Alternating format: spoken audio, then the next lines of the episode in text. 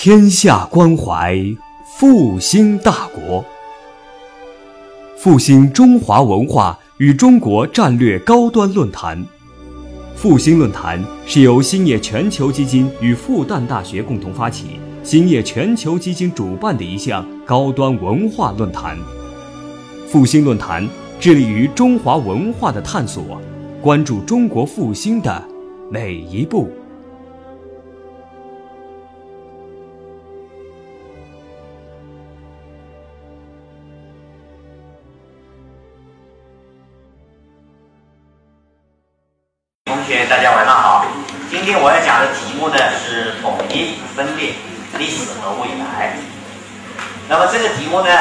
主要是首先我要回顾一下中国历史上面曾经出现过的统一和分裂，以及他们对历史所起的积极的和消极的作用。在这个基础上，我想我们可以进一步的展望一下未来。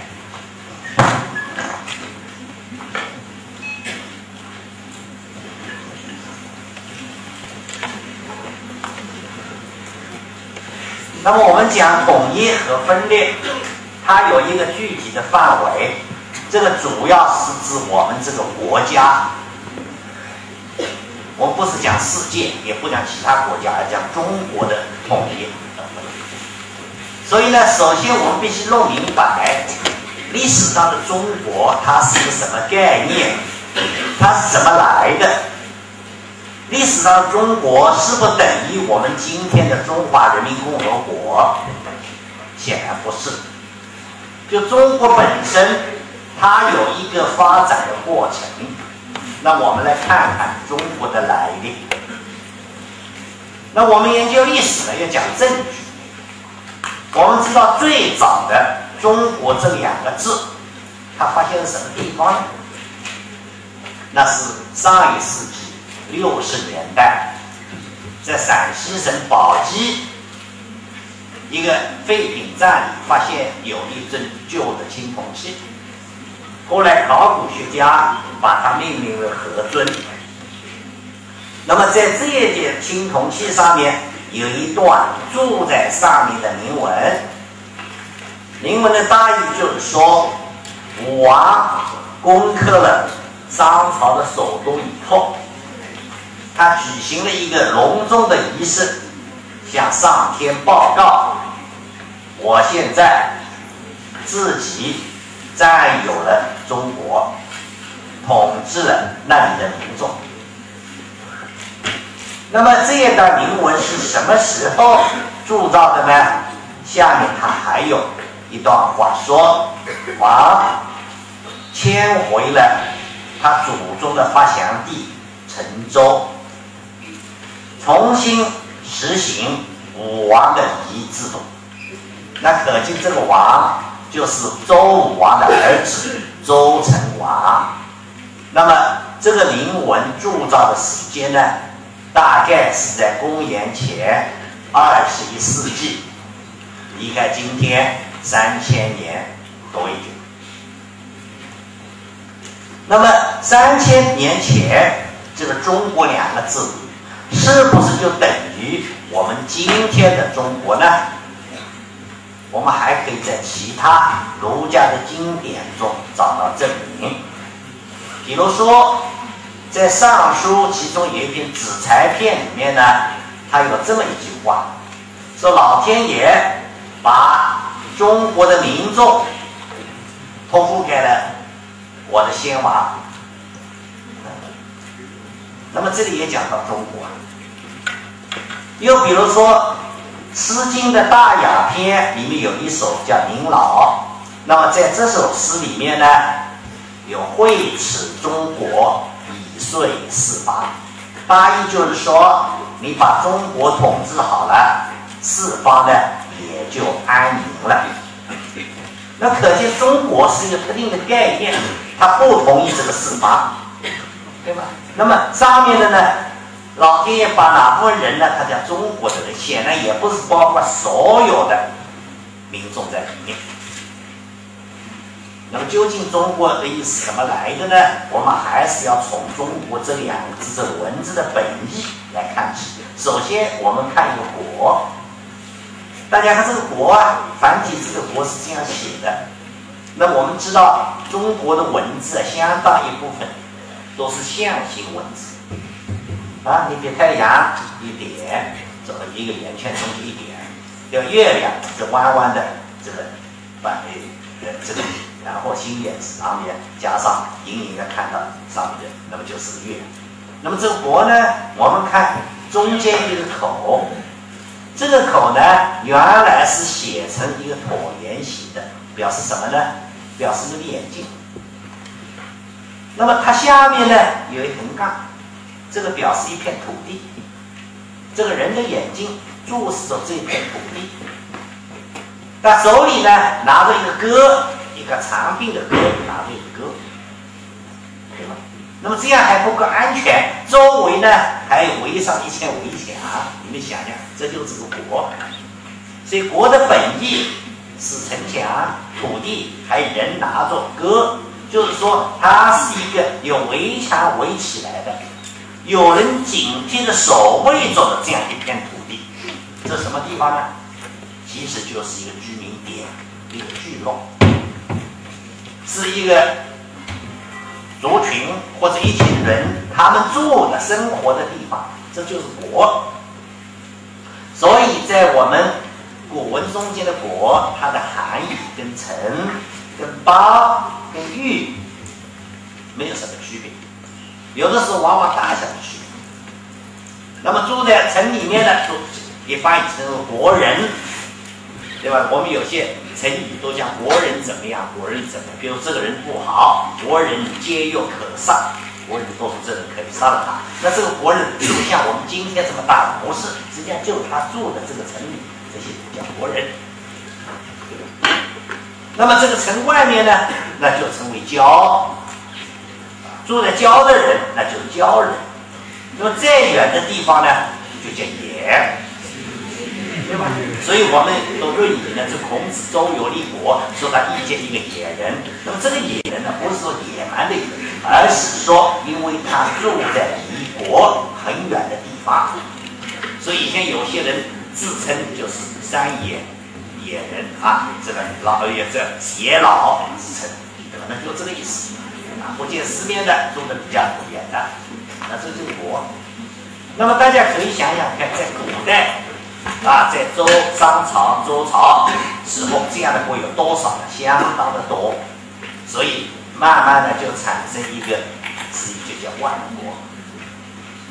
啊，我们知道这个万国啊，它不是真靠的一万国，在汉语中间，这万有的时候形容啊，比如我们说万众欢腾，是不是正好一万个人呢？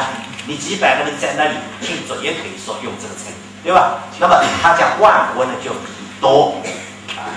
所以刚才吃晚饭的时候，有几个同学在问我，我们这个学校怎么样提高人文？这个我说你们学外语的人啊，假如是学外语的话，这个外语好不好，很大程度决定你中文好不好，对吧？因为你要翻译，要要理解。那么中文里面呢，比如说举个例子，万国要叫你翻的话，你千万不要翻成 ten thousand 国。啊，那么应该呢？我想用的是个用 numerous 或者就可以，对吧？countless 都可以，不能够以为真的万国就是一万国。但是有一点，的确国很多，多到什么程度？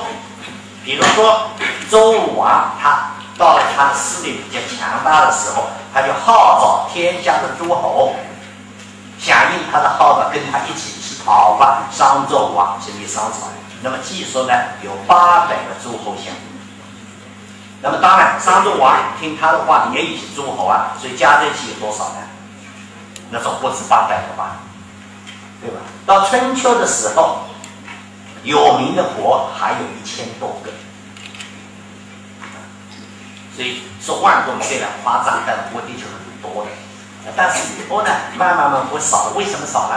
因为周天子已经管不到了，所以呢，这个国跟国之间就互相兼并，这样大国兼并了小国，大国变成更大的国。那么到了战国末期的话呢，主要的国只剩下七个，那就是秦楚齐燕韩赵魏，还有一些小国也没什么作用。比如说江南这一带都是楚国，那么原来楚国在什么地方呢？原来楚国在湖北省的西部跟陕西南部这一带山区。以后慢慢慢扩展，扩展到啊，今天湖北的江荆州，然后在湖南、湖北啊，这个河南的一部分，安徽、江西、江苏、浙江啊，像上海这些地方都都是变成了楚国。你看这个过程，它灭了多少国呢？至少有几百个，所以这国呢是越来越少。那么最后到了公元前二百二十一年，秦始皇把其他六国都灭了，到他儿子时候，把剩下的几个小鬼都废了，这样就天下就变一国了，有这么一个过程。那么这就是国。那么什么叫中呢？为什么叫中国呢？中原来是一面旗子，这面旗子是商朝人用来召见他的军人聚集的。一面很大的旗，这面旗就叫中，所以大家看这个中字啊，它原来作为象形文字的时候呢，照理这个本来这面旗帜是这样的，你看把这一一一竖拿过来，不就是个旗帜吗？那为了文字表要对称呢，它移到中间来了，所以中指就是一面旗帜。你可以想，有的以前写篆书的话，这一一竖是弯的，然后呢上面呢还有两杆，表示这个旗顶上有六竖。那么干嘛用这个方法呢？你们可以想象，在没有扩音设备、在没有手机这些都没有的情况下面，那么怎么样要通知到下面人集合呢？那么古人有各种办法，有的敲锣。有的打鼓，对吧？啊，那么大家听到声音了。有的呢，放一把火，或者不弄点什么烟出来，看到了。那么商朝的中心地带是比较平原的地方，所以他就想出来，远远的在什么地方，一面大旗一插，大家看到就来集合。那么这个旗插的地方，往往就是人所包围的中心。时间长了，这面旗的名称就变成了中间、中心、中央这个意思。那么两个字合起来呢，在很多成千个国、几百个国，在这个国里面最最中间、最最中央或者最中心的国，那么这就叫中国。那么这个中国，一般的来讲，怎么样算中央呢？那当然就是天子住的地方。比西周的时候，那么天子的首都。在哪里呢？在今天西安这一带，靠近封号。东周的时候呢，迁到洛邑，那就是今天的河南洛阳。那么当然，你不能天子自己就是中国的，那么还有其他的，那他附近的这些诸侯，哎，他靠的首都嘛，当然也是中国了。所以是这么个意思。这些就是中国。那么其他呢？远的地方还不是。但是大家知道，一旦中国成为一个象征，成为一个符号，并且成为一个中心的代表，那么谁不想当中国啊？所以有些呢，诸侯国虽然它离这个真正的中是有一定的距离，他说他也是中国，因为他的地位重要。比如说鲁国。鲁国的都城是在今天山东的曲阜。那么照理说，离开西安、离开洛阳已经有一段距离了。哎，但是呢，大家都把楚鲁国中国自己，人家也认为他中国。什么道理呢？因为鲁国的地位高，鲁国的封给谁的？封给周武王的弟弟周公的。周王死了以后，周公是帮助辅助他，这功劳最大，又是自己人。那你说鲁国难道不是中国吗？当然。但是问题呢，还有其他部分也很重要。比如说齐国，齐国的开国的诸侯是谁啊？是姜太公，对吧？那对周朝是第一等的功臣呢。那么难道他的国就不是中国吗？所以实际上这个中国的概念就做不做扩大。那么等到秦始皇统一呢？那么大家都由皇帝统治下来，难道不是中国吗？所以秦始皇所统治到的地方，大家都认为我们就是中国了，甚至出现这样情况：一些边疆的地方，他以为自以为是中国了，可能中原的人还以为他还不配走中国，还不如中国。所以，编一个具体，比如说四川这一带，早在秦始皇之前就已经归了秦朝了。那么等到秦统一嘛，他当然是老革命根据地了，对不对啊？怎么不是中国呢？但在中原人眼光里面，他们一直到西汉初年还认为这些地方风气比较落后野蛮，还不把它当有些人中原人还不把它当中国，因为他们一个明确的界限，问题就在这里。所以我们现在讲历史上，你看到“中国”这两个字，它往往就有不同的含义。首先呢，它是一个从政治上，它往往就等同于中原或者中央的王朝，比如秦朝汉朝，对吧？啊，那么这个晋朝啊，以后隋朝、唐朝、宋元明清，就这些统一的政权，往往这些就成为中国。那么在它范围以外的呢，往往不认为是中国。那这个概念当然我们今天是不赞成的。我下面讲的，比如跟宋朝对峙的有辽朝、有金朝，难道他们不中国吗？对吧？我们今天来讲，当然中，在当时他不认为他是。那么这是一个政治的含义。第二个呢，往往是一个民族的含义，那就等同于华夏诸族或汉。就华夏诸族到哪里？中国的范围就扩大到哪里？而如果华夏或者以后叫汉族了，那么他没有去，那么这些都是少数民族的地方。那么历来传统的观念呢，认为比如南方称为南蛮，啊，东方那些少数民族称为东夷，包括淮河流域、山东半岛都称为东夷，西面呢称为西戎，北面是北狄。当然，后来还有很多具体的名称，比北方的匈奴、鲜卑啊，以后呢突厥啊，那么契丹、女真、满这些呢，往往在中原人看来，在汉人看来，他们就不是中国。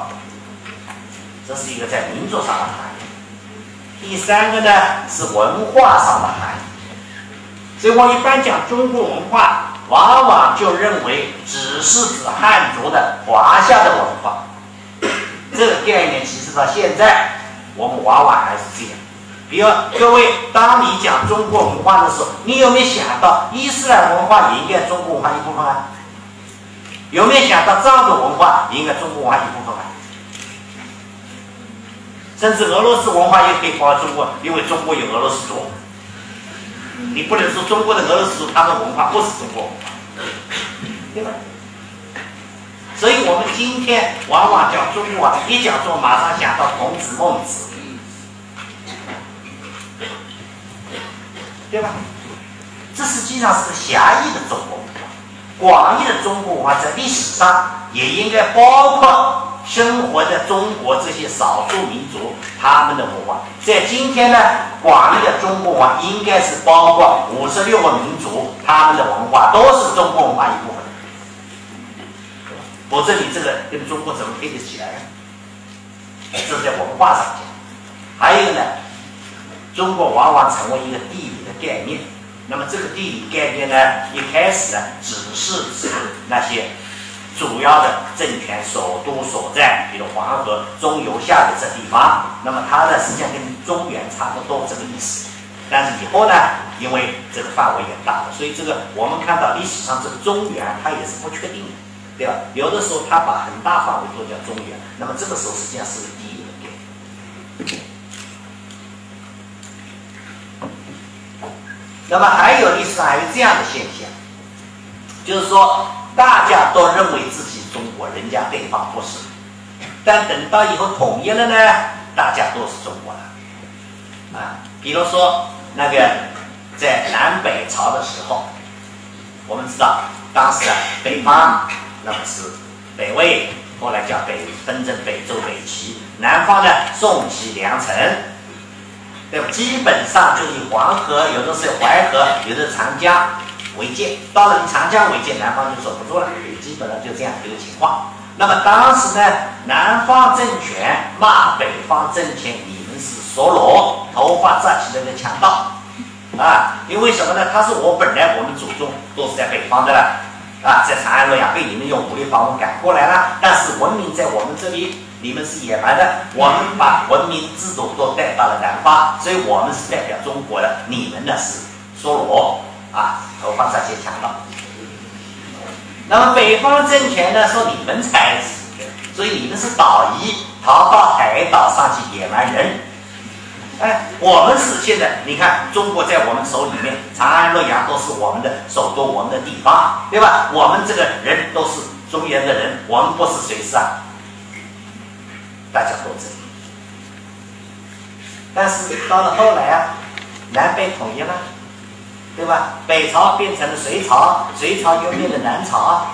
那么你统一了以后，这笔账怎么算呢？那么中国人是每个新的朝代要为旧的朝代做历史的了。隋朝时间太短，历史还没编出来。到了唐朝要编历史了，所以史官就去请示唐太宗，你看怎么办？对吧？南朝北朝这历史怎么修？那么唐太宗呢就做了决定。他说：“你修两部，南方叫南史，北方叫北史。南方也是中国，北方有中，大家都，对吧？都是皇帝，都不要这个相互扒来扒去。所以到了唐朝以后，我们看前面尽管分裂，都是皇对吧？同样的，元朝统一了以后，元朝以前北方有辽朝。”金朝，南方有北宋、南宋，那么又碰到了怎么办呢？结果元朝也是三个史，辽史、金史、宋史一起修，三家全是中国，因为它已经包括在这个范围里面了，所以这样中国的概念是逐步扩大的，对吧？而且历史上面曾经分裂时候可以互相以中国自居，指责对方不是中国，但是我后人看来呢，它是一个中国分裂的，当然都是中国啊。他不通过谁是啊？对不对？那么即使在分裂时，如果双方都要以中国自居，那么这个结果最后必然是统一。最不好是他不要做中国，那就麻烦了。所以历史呢，往往是不断的重演，有一定的相似性。你看，一九四九年以后，蒋介石逃到了台湾，成了岛夷。对不对啊？那在他眼光里面呢，你们共产党是我，对吧？所以当时呢，蒋介石一直叫要反攻大陆，那我们呢一直宣传要一定要解放台湾，啊，所以当时有句话，人家外面说年年反攻大陆，岁岁解放台湾，大家都，但最后呢，尽管。双方有的发生战争，给他的飞机轰炸，那我们这军舰把它击落啊，包括击落击沉他的军舰，甚至是金门以前是隔一天就打炮，对吧？但是当时不存在分裂的危险，为什么呢？因为蒋介石他也认为他代表中国，我们认为我们代表中国，大家都不放弃。但等到后来李登辉、陈水扁他们提出来去中国化，那就是有分裂危险，他不要做中国。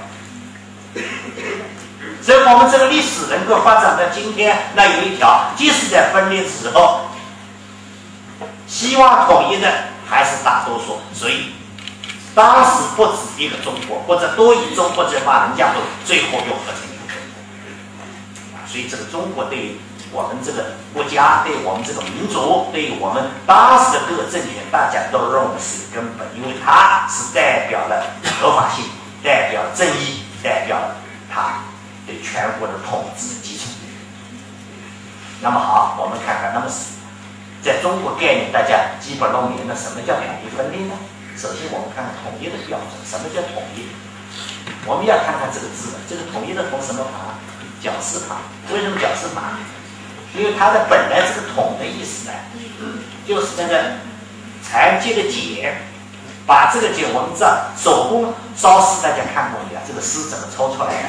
就把它放在开水里面，这个茧子放在里面，然后你只要扎入这个茧子一根丝的头，就可以把整个茧子作为一根丝全部抽出来，最后都抽光为止。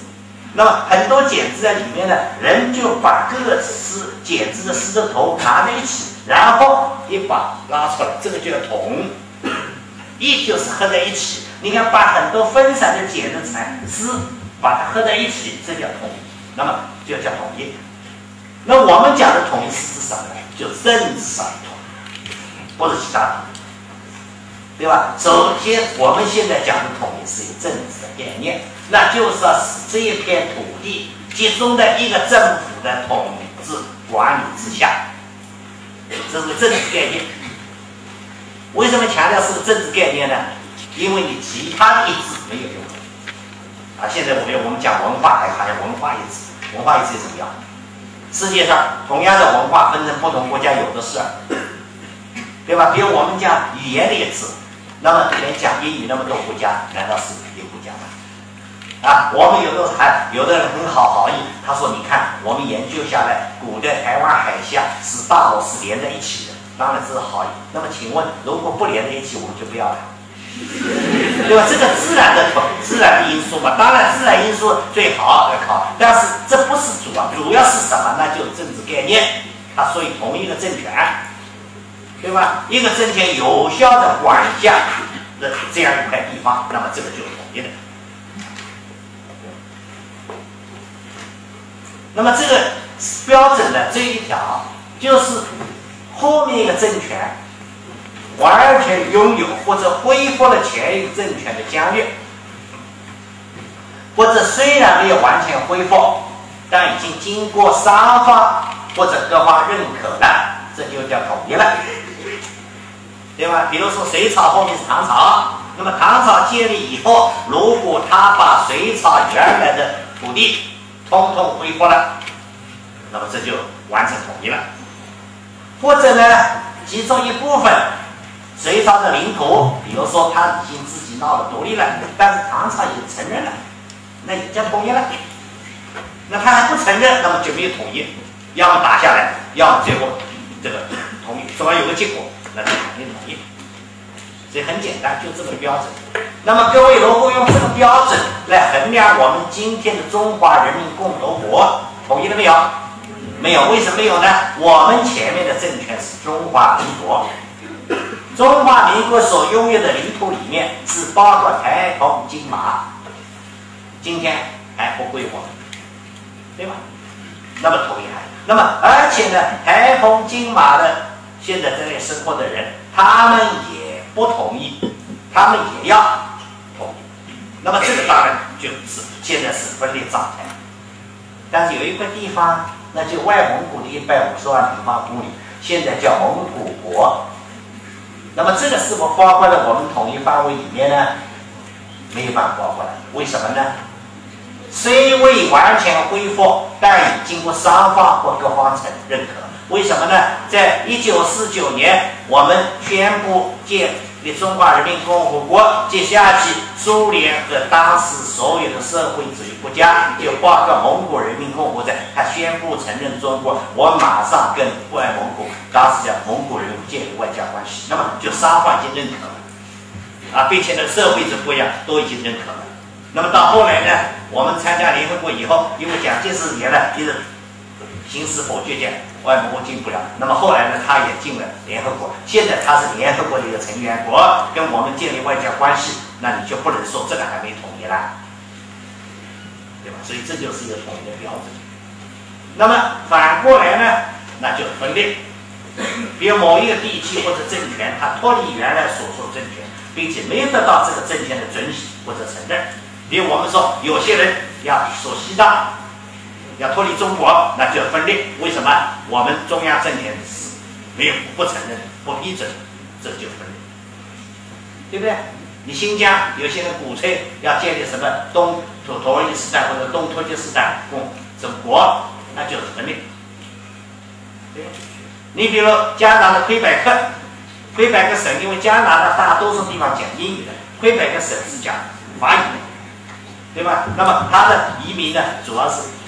所以法语法语这个地方过去的，那么他们一直在要闹独立，但他那个独立，他投票，对吧？那么几次都没通过。那么好，这个这个，所以那么这样的话，在这种情况下，他如果要搞独立，那当然这就是分裂，对吧？因为他投票没通过。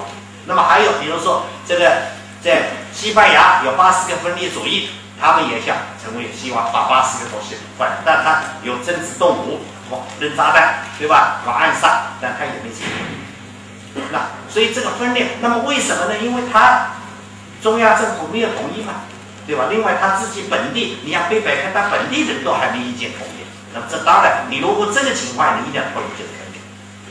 所以统一的分裂照这个标准来看，对吧？那我们来看一看历史上的统一分裂，这是公元前二百二十年以后秦朝的版图，它占了大概今天中国的这个三分之一左右。那么它对以前春秋战国，比如春秋战国，这里是燕国，这里齐国啊，这下面是楚国，那么这个上面呢是燕国，后面呢是赵国，赵国这里是韩国，韩国这里是下面是魏国啊，魏国、韩国，那么这西面是秦国，那么他现在把这一张通通占，那当然是统一了，他远远超出了，虽然椭圆形扩张了。对吧？又比如说，楚国原来还没到达岭南，那么秦始皇呢，出兵把今天的广东、广西啊，还有越南一个角都占了，那么这当然是统一了。所以秦始皇不管你对怎么评价，那么中国早期最第一个统一的政权，应该讲是秦。因为在秦始皇以前，虽然有夏、商、周，都是诸侯这个分封的，那么他是这种。那么对于西汉呢，大家看看比较，这汉朝的领土大不得了，比比秦朝大得多。汉朝北面到了阴山、燕山、辽河的下游，包括朝鲜半岛的北面大部分，啊，也超过今天的首尔，都是它的地方。啊，南面呢，那我们这里都看不见。南面呢，包括今天越南，一直到越南的胡志明市这里，全通通都是啊。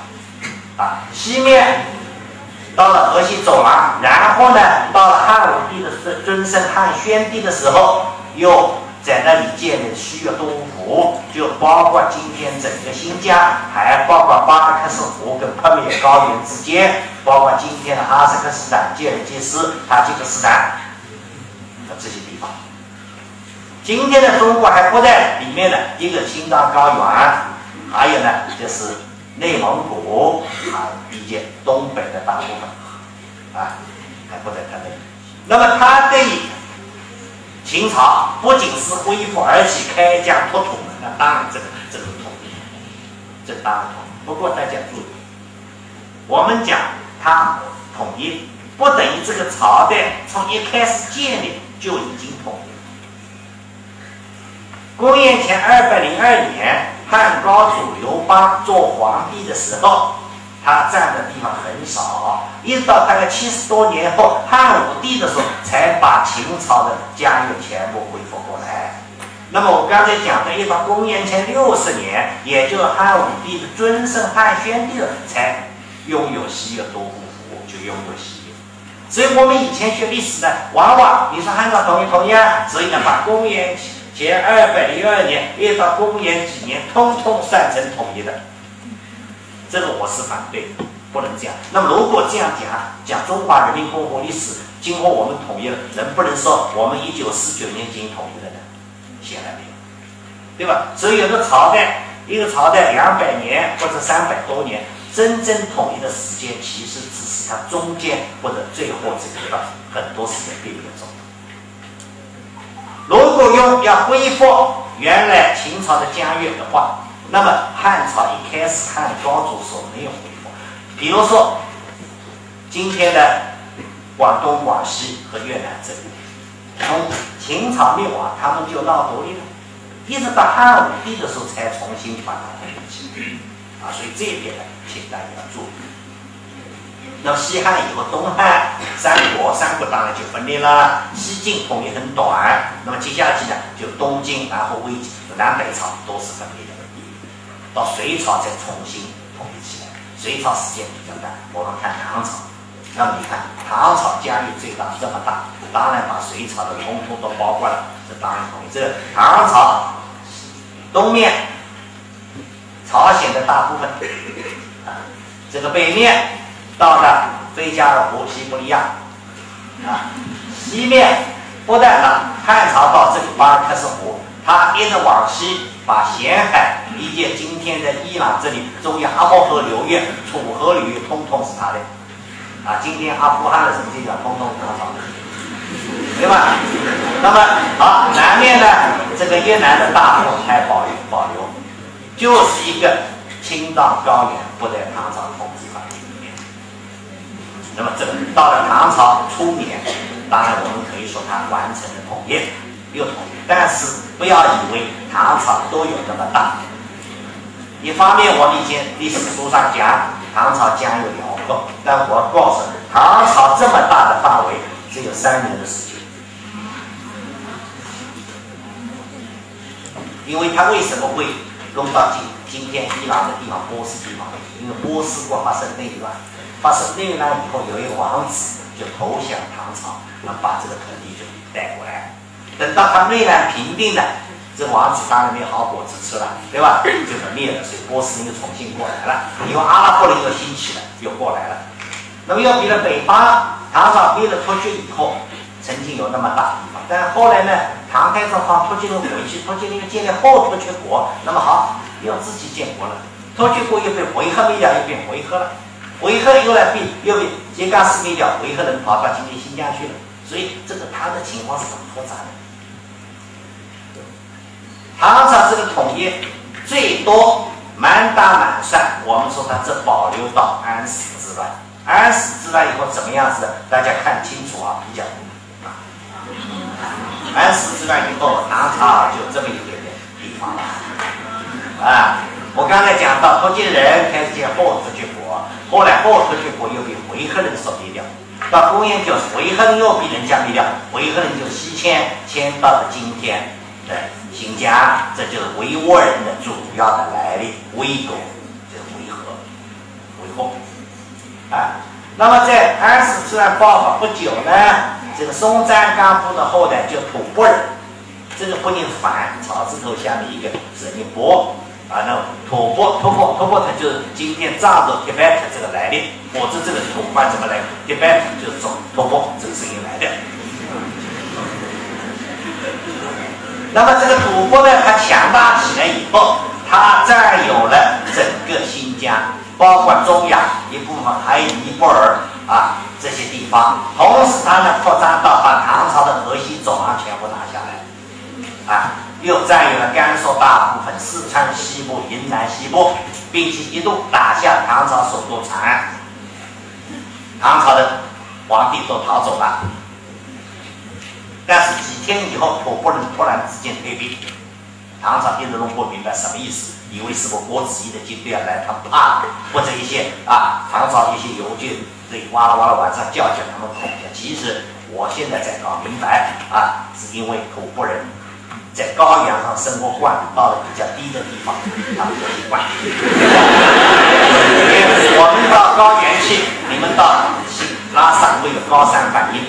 他们到了海拔比较低的地方会有，他我们高山反应是缺氧，他们到下面最氧，氧气太多。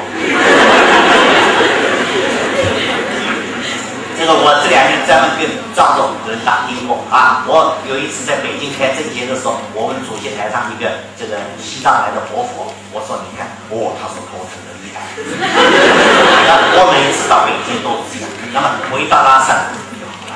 所以当时的人到了这个关中平原，呃，都这样，但他们也不知道什么原因。其实呢，他们只要耐心再待一段时间，大多数女儿就过来。那么好，他们以为这不是神佛，就他赶快跑。等到他们可以到陇东高原上面，镇长也没有了。所以以后你看，啊，这条线，而且中间呢，注意有块白的，是什么意思？就这个地方，吐蕃也不去，唐朝也不去，就变成空白地带。这样，他守在这上面。所以今天大家知道为什么在藏，我们的藏族主要其实不在西藏，西藏两百多万藏人，但是在青海、甘肃、四川、云南有四百多万藏族，就是因为这样才形成的。等到后来，这个唐朝它这么大地方被它占领了，但是河西走廊呢，原来有很多汉人，汉人占多数。所以汉人后来就把吐蕃人赶走，吐蕃人没有占领，他起义又回归唐朝了。但是这些地方呢，原来没有人的，或者人很少的，吐蕃人就长期生活下来了。那么，所以今天你看，四川西部阿坝甘孜，对吧？云南的迪庆中甸，就香格里拉啊。那么，大部分青海，还有这个甘肃的南部，哎，这都是藏。那么这大家讲，新疆怎么就没有？新疆后来阿拉伯人扩张，从十世纪开始，一方九世纪维吾尔人过去。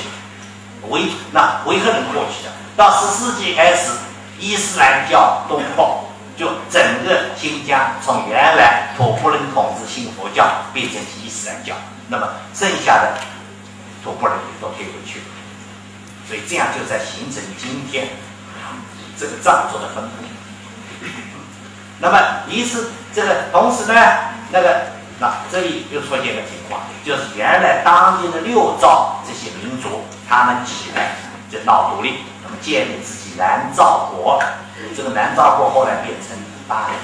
那么另外北面呢，这个朝鲜是被唐朝灭了。唐朝灭了朝鲜，怕他们人要再造反，把他的国王和他臣民的大部分都内迁，这也没迁到四川。但是呢，剩下朝鲜的不但反抗，唐朝没有办法，积极败退。那么以后呢，当地的莫赫人。为主，加上朝鲜这么一个，又建立了渤海国。所以我们说，以前你把整个唐朝都看成统一，哎，请问这个情况，唐朝还统一吗？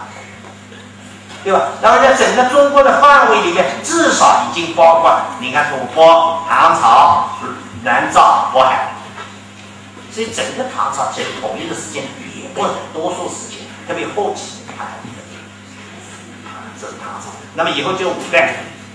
古代我就不要讲了，五十多年里面五个朝代，啊，然后十几个皇帝，那么与此同时呢，全国又存在着十来个不同的政权，啊，比如我们江南这一带，江苏啊，这个浙江跟江苏南面我也叫工业国，然后江苏北面这个这西面一点再过去就是南唐，对吧？福建也有个政权，就我分了很多政权，广东又有个政权。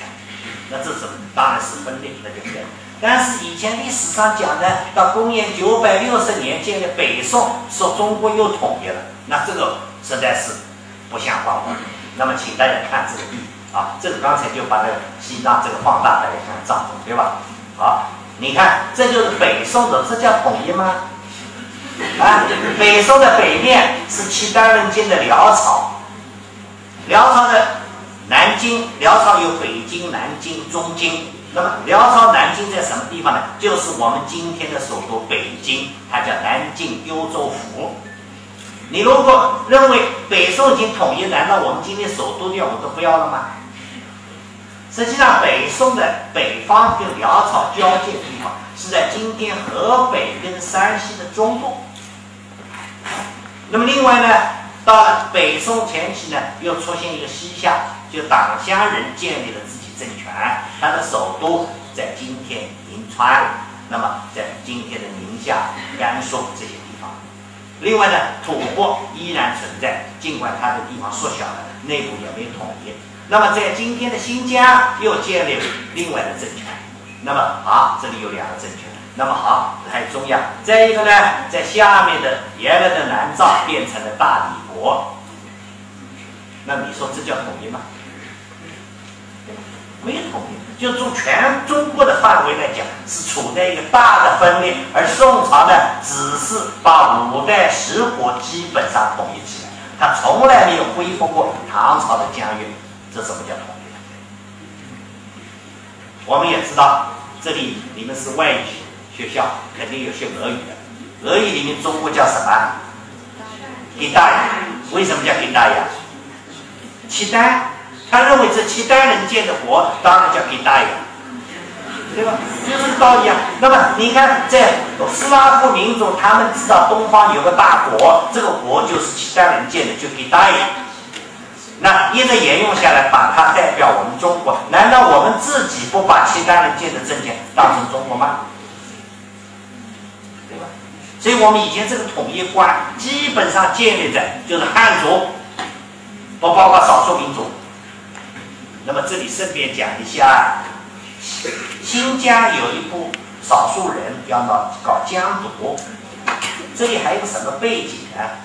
尽管我刚才讲到，在公元前一世纪，就公元前六十年的时候开始，中原政权已经有效的统治了今天的新疆这个地方。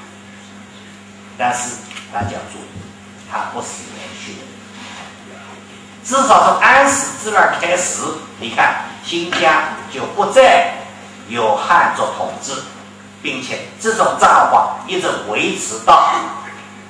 公元一七五九年才结束，也差不多有一千年的时间，它是脱离中央的，是自己地方当地的民族在统治。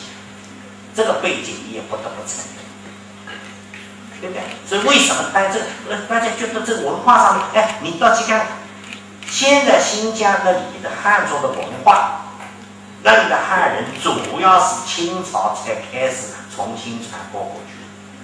汉朝、唐朝留下东西，我们只是一些古城啊，这是一些遗址，对不对？那么那里呢？现在的乌鲁木齐或者这是何止什么地方的汉人呢？主要的是清朝以后迁过去的，大部分解放以后迁过去的，这个就决定了当地那些分裂势力，它还会有一定的市场，有这个道理。所以维吾尔有些人说，我们维吾尔人才这里的主人。啊，那么我们跟他辩论，我们汉人到的比你早，那么他一反过来，那么最近这一千年是你们还是我们呢？啊，的确这样，就是从汉朝去的汉人，到后来基本上没有。而九世纪开始维吾尔人迁到那里呢，他的确倒是基本的也能走到现在。所以这种历史呢，我们也应该知道，对吧？你不要这个这一面都不知道，那也不行。那么北宋也是南宋，北宋跟南宋呢，区别在哪里呢？那，一个北方契丹人变成女真人，啊，另外呢，这条界限呢不在这里了，移到了淮河、秦岭，中国的南北分界线，基本北方就金朝，南方是南宋，大理国照样存在，吐蕃照样存在，西夏照样存在。那么这个局面呢，一直到蒙古人灭掉了金朝，灭掉了西夏，这个统一了。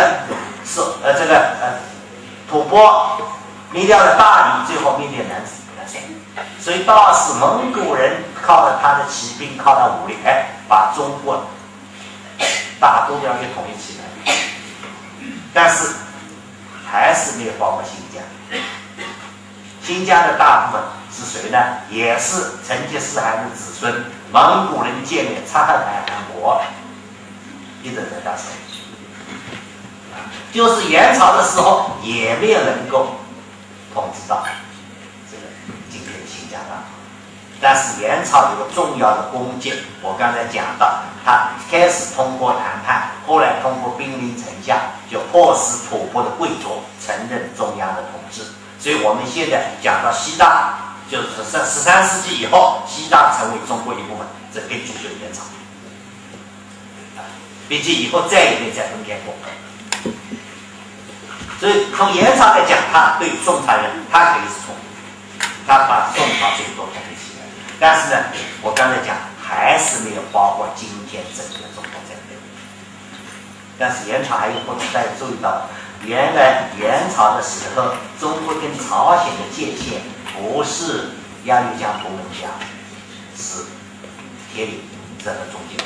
就这个朝鲜当时虽然被被元朝灭掉以后还保留了国王，但它实际上跟今天的朝鲜，就它的西这个东北这这一块是没有，这块到明朝时才变化啊。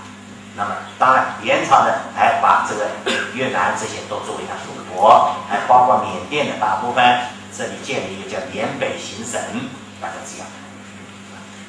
那明朝我们看看，明朝跟元朝比起来。一个最大的区别是，原来的内蒙古的大部外蒙古，如果蒙古人又回去了，又回到他们蒙古高原上去了，就这一块元朝有的，明朝就没有了。那么另外呢，明朝开始的时候，明朝初年还一度在今天新疆的哈密地区派出了军队，但是到明朝中期以后，他节节败退，退到了嘉峪关。所以明朝的长城只修到嘉峪关，再过去就是给这个新疆的当地这耶律巴利啊，这个他们所。以明朝的人还是没有恢复在新疆的统治。那明朝还有不同的，大家看这里，朝鲜这一块已经归朝鲜，什么道理呢？因为明朝开始成立时候是王室高丽对明朝不友好，朱元璋呢管住这块地方，但后来呢，李氏取代王室，李氏政权对朱元璋对明朝非常恭顺。所以朱元璋龙颜大义，就把这块地方送给他了。所以从明朝开始，中国跟朝鲜的界限变成了鸭绿江、红门江，啊，就这个道理。那么明朝可以说一开始它统一，但是呢，明朝一般的在东北，它也是逐步逐步退却。一开始它在东北开了大城，比如明朝明宣德皇帝曾经派一个太监，一直到黑龙江口。啊，在那里呢建造的这个寺庙，建了这个碑，这个碑现在还在，啊，在在俄罗斯的的博物馆里面，对吧？那么这是当初明朝初年曾经统治有效统治到黑龙江口的证据，但是后来呢，明朝也是逐步逐步退却，退到后来，但是山海关外面基本上都是这个女真人，后来就清朝的天下，所以整个明朝也不能说都已经。但是应该承认，清朝一度这个实行了很大范围统一，并奠定了中国领土的基础。那么我们看清朝最大的时候，大概一千三百万平方公里，千三百多万，对吧？那么，但是也不要以为一六四四年女真人入关就已经是统一了，没有。那个时候，一六四四年只是顺治皇帝到了北京，啊，南方还有明朝的残余，开始破王，然后什么王什么，最后打到吴三桂，把最后的明朝哎桂王朱元璋赶到缅甸，后来抓回来杀了，那么他才这个大。但是呢，台湾一直要等到康熙二十三年才重新回归，对吧？成为福建的一个省。那么最晚的呢？因为西藏，我刚才讲到元朝、明朝、清朝都持续下来，但是新疆呢是最后要到一七五九年乾隆皇帝的时候才正式平定南疆啊，所以也不是说，你看一六四四年要到一百多年以后啊，这个他才正式拥有这样一个，因为跟唐朝差不多或者。基本上把这个疆域恢复，所以你怎么能够说一六四四年就统一的是统一，那就新疆就不要了，对吧？我们要讲清朝统一最后完成，应该是一七。那么，但是因为这个名字呢，也说明问题。原来这个地方叫西域，西面的地方汉朝就开始了，但是问题乾隆皇帝之后，偏偏用了新疆。新疆什么意思啊？新的领土。新的边新的边疆，那这这至少在清朝人，在乾隆皇帝眼里，这对他们来讲是块新的土地，所以为什么这个新疆的事情比较这个复杂呢？这有有这个道理在里面，对吧？那你总不见得一个地方统治时间一短。也了不得，总是一般都把统治时间长了，这才能叫这个。你比蒙古，蒙古还没有清朝还没进关，就已经跟蒙古统一了。所以你看，蒙古在整个清朝一段线一直比较安定的，对不对？那么这个西藏呢？西藏还有交通的点啊，因为西藏原来中央中原批是很难很难，西藏到印度更容易。所以西藏的文化主要的是印度佛教、印度的文化一些。以至于在佛教的整个印度，现在只剩下三百万佛教徒了。印度基本上已被印度教所取代了。哎，在西藏呢，全部是按当初传进藏传佛教。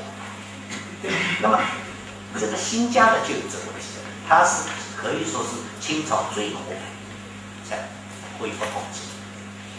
但是从鸦片战争开始，清朝的统一又不存在。那这个香港比较小，我们就不管它了。那么在北方呢，因为呢，这个大家都知道了，有钱的小爷把香港这个岛割掉了。但是注意啊，香港割让只是割了个岛，新界是租的，租到什么时候？租到一九九七年六月三十号，九十九年。所以我为什么我选在九七年的七月一号呢？就是本身租的时间到了，啊，这个大家注意，这九十九正好是，对吧？那么。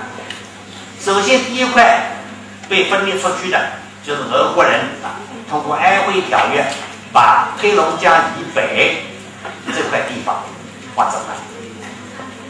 那么这块划走当然也有原因，除了清朝本身的腐败以外，更主要的没有向那里移民，所以俄国人到这里根本没人管。所以俄国人到现在都不承认这是侵略中国，他说他们是新开发一块没有人的土地。那里人太少，那么当时呢还讲好，乌苏里江以东是中俄两国共管，但管到后来他的移民多，他有武力就把中国人都赶走，他也在。那这样呢，就是我们原来讲中国的领土像一张秋海棠叶子，哎，现在讲像鸡，雄鸡啊，这个鸡头就这么形成的。那么第二块大的地方呢，是这块地方。就俄国人在新疆插动一个阿古柏之乱，发生暴乱。那么阿古柏呢是中亚过来的，他来了以后呢，就把新疆啊这个整个东西造反脱离清朝，自己建独立。那么苏联的呃不，俄罗斯呢趁机就出兵啊，出兵呢占领伊犁，他的理由保护他的侨民，保护他的利益。那么左宗棠最后出兵，把古柏之乱平息，平息以后呢？俄罗斯军队呢，俄国军队待在那里不肯走，啊，那么清朝呢通过一次次谈判，付了他一大笔军费，慰问他，啊，赔偿他损失他赔，同时他要求呢划定边界，那么在划定边界呢一次一次的勘界，前后签订了七个条约，那么把这些地方呢都看到他那里去了，啊，这个现在是分别属于俄罗斯、哈萨克斯坦、吉尔吉斯、塔吉克斯坦这个地方。第三个地方是到最近市区的，那就是外蒙古，一百五十万平方公里。那么这一百五十平方公里怎么失去呢？就辛亥革命爆发以后，在俄国人的策动下面，当地人就宣布独立。原来是有个活佛，这个活佛就宣布登位做皇帝。当时中国政府采取强硬的措施，宣布他如果不放弃的话，要出兵。组建边防军，对吧？同时呢，各世界上的列强也不不赞成让俄国人多占地，他们也反对，所以这独立的一段时间呢，就宣布取消了。但是到了上世纪二十年呢，斯大林派人去组织内蒙古人民党，就是蒙古的共产党，又要闹独立。同时，苏联红军。借口追击白匪军，因为西伯利亚部队白匪军嘛，然后趁机就进驻，成为支持他们，有军队去支持他们闹所谓独立。那么当地人呢，就驱逐了中国派驻在那里代表。当时中国经发防疫内战，我们在那里代表，不停的打电话呼吁国内派兵，结果国内不出一兵一卒，他们全部被蒙古人驱逐出境，政府当然就不承认了。那么，斯大林最后怎么说呢？这个意思要拿这个做筹码。那么蒋介石呢，为了这个解决新疆问题，就说：如果你不支持新疆这个叛乱，关于外蒙古的事情，我们可以商量。那么结果斯大林一道命令，哎，那你就开始接受谈判了。最后谈判，他们才放弃独立，参加联合政府。啊，那么这个里面呢，就有后来成为新疆的领导人的赛博丁·保尔汗，啊，还有一些接班的人。那么这个蒋介石呢，就派张治中到新疆去，那么组组织联合政府。那么在抗战期间呢，就到到了抗战后期啊，就是当时的盟国。美国、英国、中国、苏联就要讨论怎么样结束世界大战的战后的格局。那么盟国呢要求斯大林在打败德国以后，能够出兵消灭在东北和朝鲜的日本的关东军，结束世界大战。因为原来在二战期间，苏联是跟日本缔结中立条约，就他保持中立，他甚至承认伪满洲国的。斯大林为了自己背后不受到威胁，所以他就曾经这样。那么斯大林呢，提出了他出兵东北的条件，什么条件呢？要恢复沙皇俄国在东北的权益，那就是说，旅顺港要租给他做军港，大连要成为自由港。另外，他要控制从大连到满洲里的这个铁路，表面是中俄共管，不但管铁路，还管铁路两边的地区。那么东莞实际上他来管了。那么这个条件呢，蒋介石答应了，因为这个时间呢。任何战争已经战，你现在要出兵什么？那么加一个苛刻的条件，就是要中国承认外蒙古独立。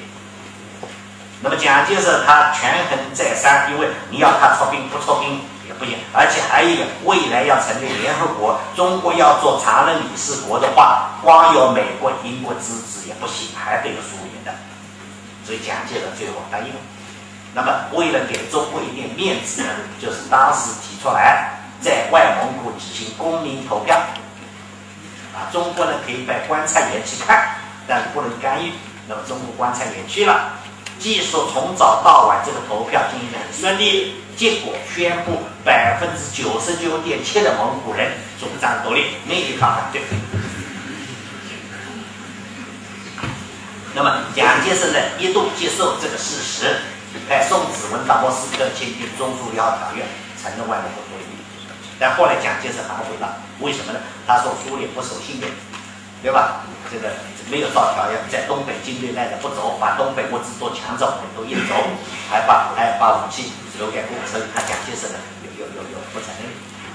在蒋介石退守台湾以后，在他的国民党的代表大会，蒋介石曾经讲了一段话，他说：“当初承认外蒙古独立，这是我的罪过。”他曾经讲过这个话。所以以后呢，台湾一直没有承认外国国，对吧？在台湾的地图上，你们去看那个地图，还是这个国土啊。所以台湾还是地理书上还是中国是一张秋海棠的叶子。所以我第一次到台湾去，发现台湾的官方的电视台，它有一档节目叫做《海棠风情》，就相当于我们中央电视的祖国各地，就是海棠叶子，海棠风情。那么，新疆到抗战后期，他几年以后，他所谓放弃独立了。那么这一波呢，一九四八年的时候，我们召不是号召四九年召开新政协，那么新疆也派了代表，这个里面呢就包括这几个当时紧跟苏联或者直接苏联派过来闹独立的人。但是当他们飞机到达苏联伊尤库斯克的时候，突然之间空难，全部死掉。啊，那么包尔汉跟这个呢也是这个塞布顶的，这中间是比较温和的，他们留下来了。所以解放第一任新疆省主席是包尔汉，后来乌兰夫一直在当地，最后是到北京做副委员长。那么解放以后呢，我们曾经在新疆建立纪念碑，纪念这几个飞机上实施的历史。新疆一直称为三区革命。以前的伊犁这个还有他们的博物馆，前几年这博物馆关掉了。那么这件事情呢，到现在还没有重新评价过，这个比较麻烦。因为当初毛主席曾经发表谈话支持三七的，啊，这个对明确支持的，因为他打击了国民党，牵制了国民党十几万军队，啊，所以这个新疆的事情呢，就是我要告诉大家，比我们了解的情况还更复杂。那么你看，从这个角度讲，你说清朝到一八四零年还能叫统一吗？甚至还有一块地方连条约都没有。现在你是给俄罗斯占，那就唐努乌梁海。大家记得吧？每年这个这两年连续两年，普京都要到那里去过生日。现在俄国的名称叫图瓦共和国，这是世界自然遗产，啊，非常漂亮这地方。对吧？有有高山，有峡谷，有这个森林，这是蒙古的一支不万住的地方。那么这块地方有十多万平方公里，原来一直是清朝的所有。那么等到外蒙古独立呢，它就成为飞地了，跟中国内部没有联系了。所以俄国人呢就一直在那里发展。终于到一九四七年，最高书院宣布，接纳因当地人民强烈要求，接纳他们参加苏联，成立独万共和国。那么这块地方十几万平方公里就给他占。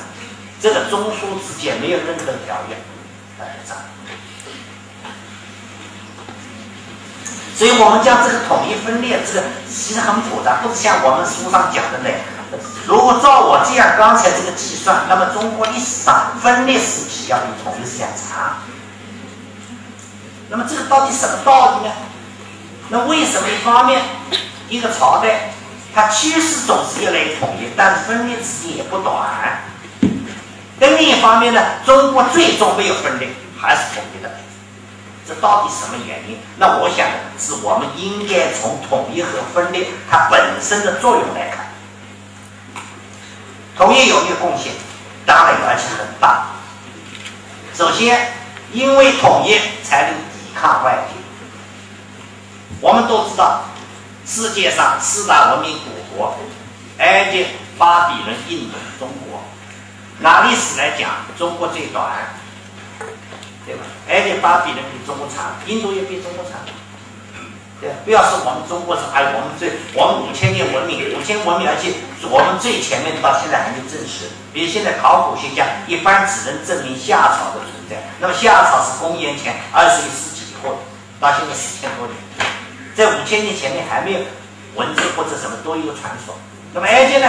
埃及至少可以算到七千年，对不对？应该讲它长，但是这些文明古国到哪里去了？今天的埃及早已不是当初的埃及了。连人都变了，他们现在埃及是阿拉伯人，他不是当初法老的后代，对吧？现在的埃及都信仰伊斯兰教，法老时期信仰阿蒙神，信仰太阳神，所以这一保留名字，那么巴比伦名字都没有了，都变掉了，对吧？印度，那么今天的印度人已是两千多年前这个是北方来，呃，这个西面过来的欧罗巴的人。所以，所以印度人是雅利安人，你不要以为他皮肤黑，他是白种人。啊，印度人是白种人，也也他是他是主主要是雅利安人，对不对？他不是亚洲，更不是什么汉藏的这个蒙古，不不是的。那么这些文明古国灭亡一个重要原因，都是灭亡于外敌。比埃及罗马人统治过，希腊人统治过，以后土耳其人到到今天英国人什么都很。但是中国有没有这个情况呢？中国没有啊，对吧？即使中国一度被在自己境内的北方的少数民族所统治，比如说匈奴人统治过北方，鲜卑人统治过北方，蒙古人统治过整个中国，女真人后来清朝也统治过。但是这些民族他们在文化上是以劣势。所以他们统治整个中国的结果，不是说拿他们的文化取代中国的传统文化，而是军事上的征服者，最终都成为文化上的被征服者，没有例外。为什么？那就是因为原来的政权基本的统一的。那么这个统一的国家，即使在外敌入侵的时候，他们也会做舒适的抵抗。那么这个不仅是延缓了他。消亡的过程，而且在这个过程中间，把武力进来的人变成了文化上被我们的文化征服的人。比如说南宋，但是南宋是比较弱的，对吧？但是呢，我刚才讲北宋、南宋，它还是本身内部还是统一。所以呢，当蒙古人这么强大的政权进来时，他开始他灭金朝。等到他灭南宋了，他已经知道了，对这个农业民族不能够采取这样一种办法。而且呢，他灭南宋过程中，比在湖北襄阳，在四川，四川垃圾摆了几十年，坚持到什么程度呢？坚持到就是首都临安已经投降了，重庆什么那些钓鱼城还在坚守。那么有些人就这有什么意思呢？正是这样的坚守这个过程，使蒙古灭南宋延续好几十年。在这个好几十年中间，他们使他们认识到农业民族人说这种政权认识到这文化。所以你看，忽必烈在灭南宋的他下的诏书已经提到要保护农商，保护农业商业。跟他当初在灭金朝时候，他的祖先是怎么灭的？这个城三天不投降，打下全部杀光。如果你不是一个统一的政权，不断的抵抗，那么中国也会像西方那些国家一样，被野蛮人过来，其他一下子就灭亡。这种情况在罗马帝国以后，欧洲不要处理多少次啊！所以这是我认为这统一第一个问题。第二贡献呢，这个统一可以集中人力物力，消除或减轻自然灾害的影响。我们这个国家发展下来生生不息，其中一个原因就是自然灾害没有把这个民族发展的高化。但是中国从自然条件上，世界上是比较差的。你看我们国家耕地面积才多少？我们的有效耕地面不如印度多，印度基本上三百多个海。对吧？美国是两面是海，对吧？而且还有一个，我们国家主要的发达的，包括上海在在东部，是受到季风气候影响。这个季风气候是不稳定的，因为有时候太平洋的高压力量强大，那么就出现一个北方热得很，那么北方干旱，南方大雨。有的时候它停留在南方，转不去北方冷，北方下雨，南方大旱。所以每年你们看，不是今年，历史上。东部这块不是旱就是涝，对吧？还有持续的灾害。你看我们同纬度城市比世界上同纬度城市比，夏天总比人家热，冬天比较冷。你看这个英国伦敦，伦敦纬度很北啦，但是一伦敦冬天也不过零度，零下几度，夏天二十几度，气候非常舒服，对吧？甚至像。俄罗斯摩尔曼斯克已经在北极圈里面了，哎，还可以冬天不冻，什么道理？他们有洋流、暖流。我们国家有些国家是有洋流的影响气候，所以它比较稳定，比较稳定，温度差异不是那么大。中国呢，因为季主要季候在内地呢，就更不要讲了，对吧？内陆性。哎，但是这么一个条件，我们还有呢，黄河经常闹灾，哎，我们能够延续靠什么？就是因为这个国家的统一，所以这里。欠收，那里丰收，而且呢，大范围的有的时候丰收，我们就粮食积聚下来应对灾害，可以相互支持，可以常年之间保持平衡。你不同意行吗？不同意一个小地方啪一下灾全部完了，对不对？哎，我们这这一点中国是很重要，所以我们从周朝开始历代都有各种制度，救灾的制度，平时粮食储备的制度，调运的制度，这个都有啊。这是一个统一的好处。第三个呢，可以进行大型工程的建设和维修。我们一直讲长城跟运河，其实长城呢主要是军用的，运河是很重要的一个维持国家统一的工程。但是运河的维修、维持是很费钱的，可能大家不知道。只知道运河是从杭州到北京，你知道不？运河不是平的啊？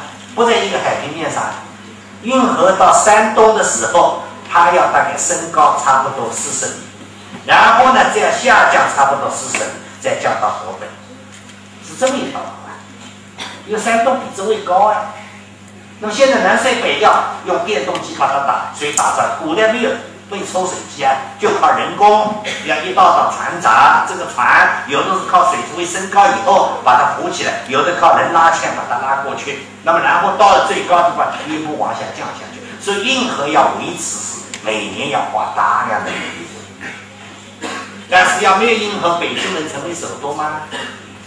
对吧？为什么元朝开始把原来南北不通的路打通啊？原来隋炀帝造的运河是洛阳往西东北到北京，往东南到扬州。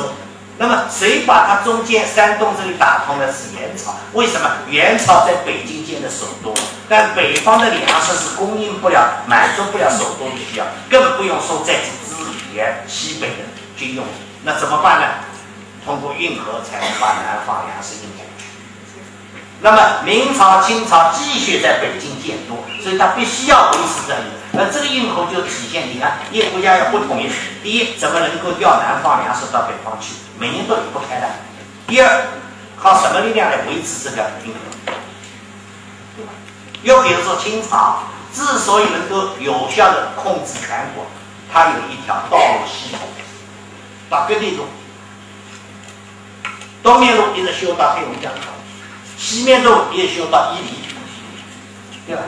修到那个这个啊，靠近中央的边疆。那么这个道路不单是一条路啊，每路各一段时间要有兵站，要有驿站。你们去看看林则徐的日记的，他记载每天到哪里啊，一路到伊犁，中间多少一个驿站，多少有供应车、供应马。那么这样一个全部的道路系统，靠什么来维持？这当然要国家统一才有。这个人力物力。这个道路系统非常重要的，比拉萨就没有。那么这个道路系统啊，因为从四川往西，道路看接起。从青海往南都是无人区，所以这后来成为西藏一小撮人闹独立的。为什么呢？中央政府更不要说派派军队很困难，也没有控制。一直到一九五零年，西藏革命解放，毛主席要派代表，张经武将军派他作为中央政府做西藏代表，但是没有把他送过去。后来叫他怎么去呢？就征召清朝后期。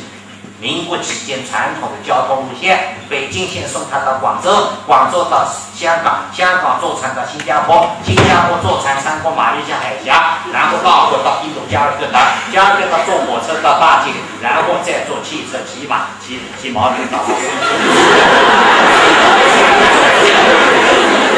那你说一个国家这样的话，你怎么去控制？对吧？所以解放军和平解放西藏。付出了巨大的代价，多少人这个眼睛瞎掉，多少人饥渴而死，这个中国的当时的牦牛骆驼死了一半，所以马上一定是修修公路，马上修公路。所以西藏第一件事和平解放就修川呃，现在川藏公路那叫康藏公路，然后然后呢这个从新疆修从西从青海修。那么这样的全部像清朝能够建立这个这样全部的道路系统。靠什么呢？这就靠国家。还有呢，有利移民和边疆的开发，也有利民族的交流和融合。这点大家应该明白。你不去统一它，你怎么去开发呢？怎么向边疆移民呢？为什么我们黑龙江以北被占了，但黑龙江以南它就占不了呢？因为清朝一看到这个情况，就开放东北大规模的移民，最后到日本。搞九一八事变，日本武力占据东北，但是东北已经三千万人民，这是日本所一下征服不了的。所以日本一方面表面成立伪满洲国，他不敢跟朝鲜一样自己直接占领；另一方面，日本就制定计划要移民五百万到东北。当然后来他们也成功，但是也移了不少。所以在当日本后来战败以后。在内蒙古，在东北留下那么多的孤儿，因为有些移民父母死了，有些只是来不及把小孩或者带不走就跑了，扔掉了，所以好几千个孤儿就留在东北。当初大概很多。这些那么的移民，你东东北你不统一，你怎么移民到东北？那不是扩张了吗？所以这是我们统一的国家。那么在这个过程中间，民族迁移有迁来的，有迁出的，那么最后呢？达到。有的民族就是因为有了我们国家提供的这么一个统一的范围，才形成。比如回族，回族原来不是一个民族，他是蒙古人西征，打到中亚、西亚、东欧，然后他们又回到当时元朝，那么他们呢就带回来大批炮手、工匠，啊。那么这种艺艺人，还有呢一些俘虏，他们从中亚、西亚、东欧把它带过来。那么这批人呢，当时被称为回回。回回不是一个民族啊，但是他们有个特点，他们也有不是统一，但他们都信仰伊斯兰教。那么这样在中国呢，这批人慢慢慢慢就变成一个民族，就是一个新的民族。如果中国四分五裂的，那么这些人到了中国来，他们恐怕要变成也不能变成一个民族，对吧？那么在这个过程中间呢，你看，实际上我们国家像我们汉族，在中国吸收了很多其他民族，这都是对统一上的。那么由于经济多样性，实现全国的自给自足，对吧？你说我们统一既包括农业地区，也包括牧业地区。也包括有一些采集狩猎的民族，打鱼的啊，那么这样的话呢，我们可以形成农业、牧业、副业各种行业。那么到近代的工业各方面都发展起来。那么全国呢，你比如新疆，那么新疆我们也知道，原来属于世界上第三大沙漠——塔克拉玛干沙漠。现在塔克拉玛干沙漠下面，我们塔中油田什么都在这里面，只产油产。这个同学们，那么以前历史上面呢，比如说。南方都需要一些马，但这个马呢，不是什么地方都可以养的，只有北方草原上才养这好马。但是反过来呢，游牧民族他们一旦喝了内地的茶叶以后，再也离不开了。现在蒙古人天天喝奶茶，我到西藏去的跑到阿里，哎，藏族人每天早上第一件事就喝奶茶。这个茶叶哪里来的？内地运过去的，对吧？我一九八二年。到喀什库尔干去，就是托米尔高原上面。那么当地的塔吉克人跟我们讲，他说他每天哪样东西最需要的？一天不喝茶，脑子晕乎乎；一天不喝酒，浑身没有劲。那么我你，这个东西哪里来的呢？以前不喝的是公路通了以后内地运过去的茶叶跟白酒。这历史上很有名，叫茶马互市，内地把茶叶去换。北方或者西北的少数民族的马叫茶马互市，所以你看，你统一下面，那么经济可以多样，全国范围实现自给自足。你如果分裂了，有的分裂就出现这问题了。比如宋朝的时候跟北方这个分裂，那么他就从他这个马没地方找，最后实在不行到广西衡山去买的马，那个马是矮马小马，对，北方高国当然他买不到啊，对不对？所以这一点也是统一。那么，另外当然有利中华文明的延续。我们讲的中华文明，绝不是仅仅是狭隘的汉族，而是包括汉族和其他主要少数民族。这样一种文明的延续，当然是需要一个统一的政权才可以延续下来。对吧？比藏族的文化，藏族文化真正归到中华文化，是应该讲是在它这个被统一以后，而不在这个以前。我们以前只强调内地对藏族影响，其实我刚才讲到，你从地理条件上讲，翻过喜马拉雅山就是这里，而到内地来这么困难，那么连我们都要到印度借道，那当然是印度文化对长期的对藏族影响。我们只讲松赞干布娶了文成公主，不要忘记松赞干布至少娶了两位夫人，一位是文成公主，一位就是尼泊尔公主。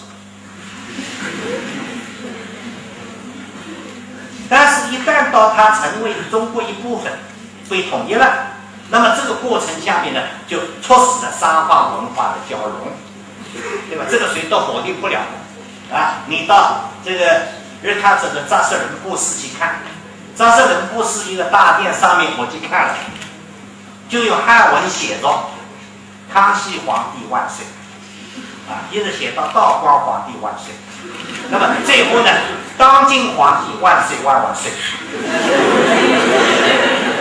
那这至少你反映出就是藏传佛教，他是认同这个政权的，对不对？看看汉文写的这些，那么什么意思？那么当然就，如果这样的时间一长，那么双方文化的交流，那么我们的中华文明就是因为以这统一的基础上面，那么才能够传承下来。它不是一个民族，而是我们这些民族，所以这是统一的贡献。那么大家说，既然统一贡献那么大，为什么有的不统一呢？哎，统一也有它的消极的一方面，而它消极的方面正是分裂的积极的方面，这也是事实。统一什么消极作用呢？最最成问题的，是我们从秦始皇开始统一，一直到清朝都是专制的中央集权。本身中央集权制不一定不好啊，大家注意，这是一个政治的形式。你有的是联邦制，有的集权制，对吧？但是问题它什么集权？是一个专制集权。秦始皇就规定他说了算，以后呢下来，有的说权在皇帝手里，有的在太监手里，有的在皇后娘娘手里。但总而言之，不是在大多数，在一小部分或者他们的代表。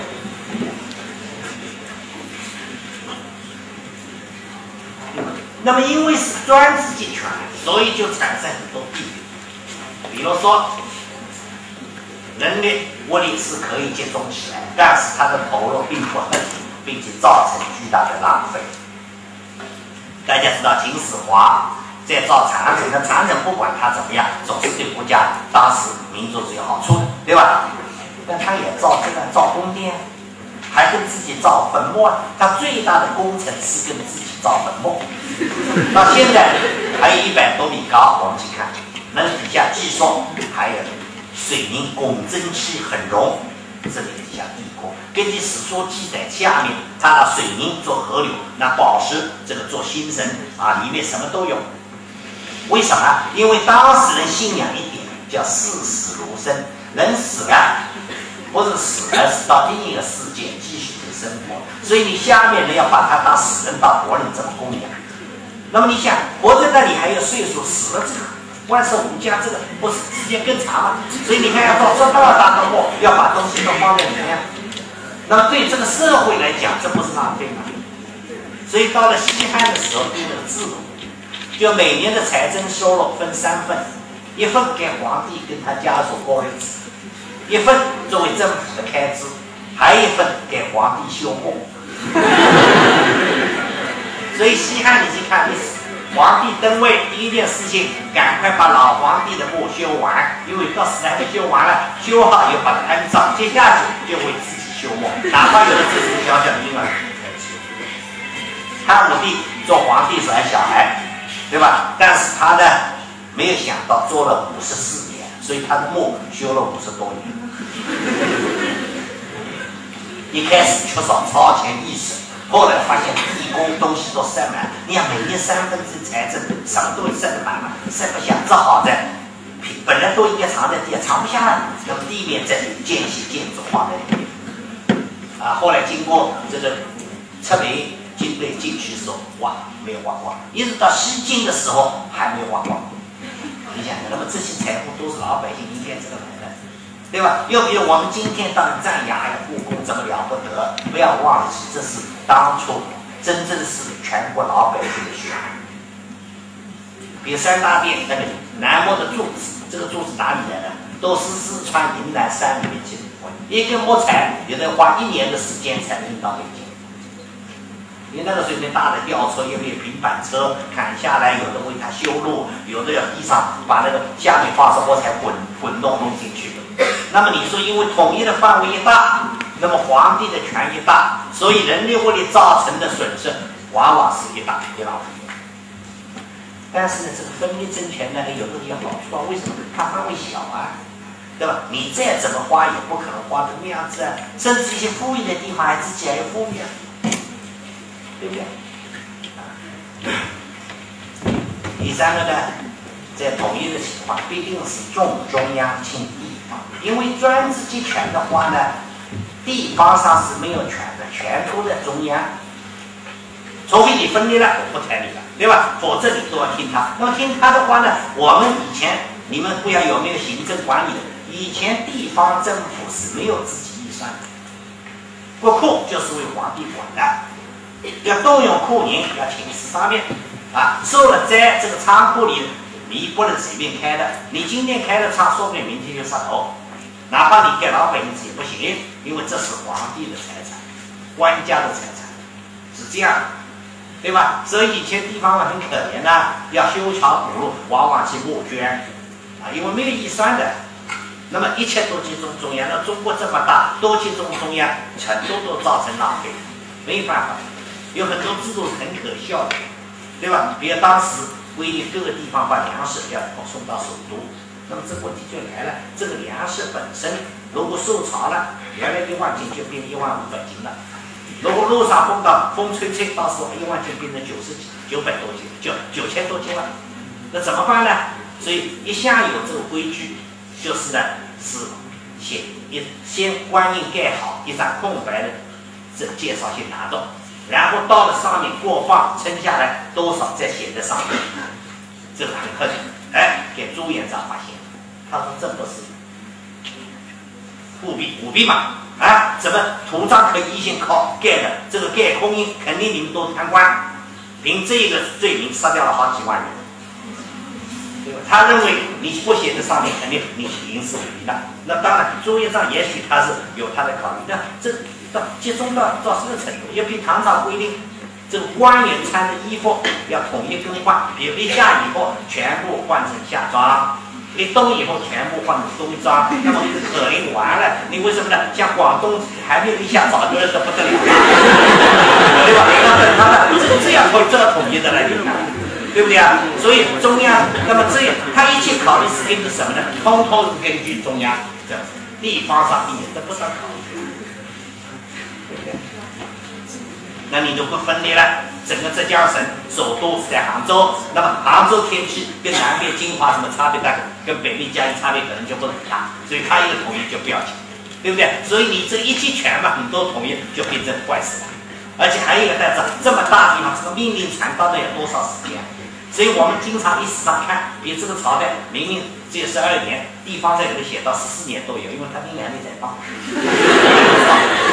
对不对？这这个有这个，因为地方太大嘛，所以一切都是中央造成的。还有呢，往往是重政治轻经济，为什么呢？为保证中央的任务、政治的完成，那么就不惜经济代价。有的是为了维持朝廷的体面，可以不不顾民间的利益。那么最典型的，你看郑和下西洋，我们今天说他航海的成就，对，的确了不得。但是对当时国家有什么贡献呢？因为他的任务是去宣扬明朝的国威，到各地去宣布大明现在建立了，你们应该赶快朝贡，你们来我们都会赏赐。所以他带了大量金银珠宝，带了中国的工艺品做些布施，所以他七次下来，国库里面差不多空了。哎，为什么？人家主动要，比如买你不买，是天朝的东西都赐给你的，用不着买，对吧？隋炀帝的招待外宾，吃吃的，他他们自由到洛阳城里面去吃喝，吃完他们付钱，告诉你，我们随天朝的规矩，吃饭从来不要钱，对吧？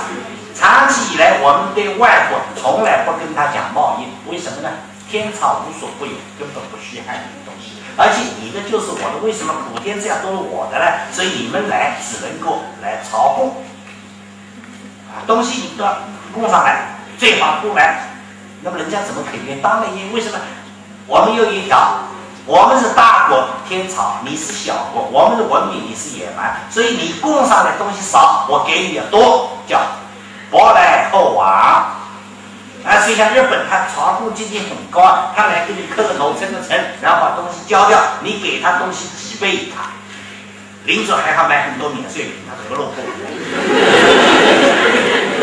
对不对？所以往往我们呢只算政治账，不算经济账。为什么呢？多接中国中央，只要起源于中央，起源于皇帝，那么代价不讲。所以经常有这样的情况。那么当然了，它必然造成呃对不起。一个是就轻汉重，啊，重汉重轻少数民族，甚至少数民族就是他的统治，比如说林中生，你说少数民族，满族人都有少数民族，当然在汉清朝满族人地位比汉族还高，但是呢，他对其他少数同样是歧视，为什么呢？他已经接受了传统文化，认为他这个满族其实也是皇帝子孙，不过搬到了北方，对吧？他接受的都是这个，那么他同样的也歧视其他少数。因为在统一下面，他要服从他的体制，那么他的体制基础什么呢？基础是汉人，当然是亲制。那么还有呢，就是限制学术和思想。我们知道中国本来在春秋战国的啊，不可能就变用了。你们是否想到再再再把那个这个刚才说两个多小时，一个多小时没变？你们再接这个电，我继续讲。讲完我们还有最后还有段内容来看啊。那么你想，在春秋战国的时候，中国是一个思想自由的高峰，几乎我们传统文化很多思想体系在那个时候已经具备，有很多思想，我们今天放在同时期的世界上都是先进的。比如我们的国家领导人到西方经常讲到例子，庄子讲的“一尺自锤，日起其半，万事不尽”，啊，一尺长的一个一个一把一个不会你每天拿它一把，永远都拿不完。这就是物质无限可以无限分割，对吧？这是还有你比如说，我们东汉时候张衡就提出来，这个整整个地就像鸡蛋里面蛋黄一样。天是外面这个这个蛋壳跟那个蛋白，所以这个地呢，它通过气就是水浮在中间的，哎，这个地呢很厉害，对不对？那么往往，但是到了后来呢，于是社会统一了，专制集权加强了，这些思想自由有的就没有了。啊，你比如说汉朝，大家是汉武帝时候，他提当时的口号叫什么呢？独尊儒术，排斥百家。诸子百家都不要尊儒术，为什么？儒术对统治有好处。当然，实际上他还没有做到，但是后来越来越做到，越来越做到。那么其他各种学派都被扼杀。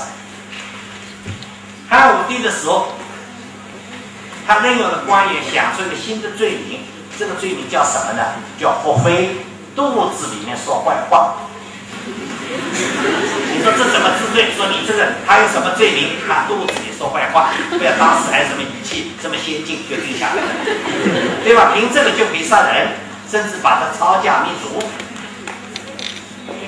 到了朱元璋时候，又来了新的罪名，叫士大夫不为君王所用，可以死。本来人家还有做隐士，或者我官不要做，我这个自由。朱元璋是不行，你我要用你，你不接受就要杀头。你说这个情况还是什么自由嘛？就是这个情况。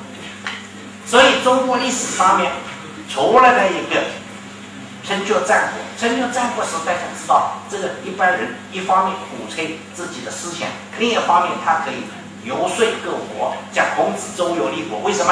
他就希望这个国不用，那个国能够用，他有这个选择余地。你到统一了，汉武帝不用，你还选择谁强？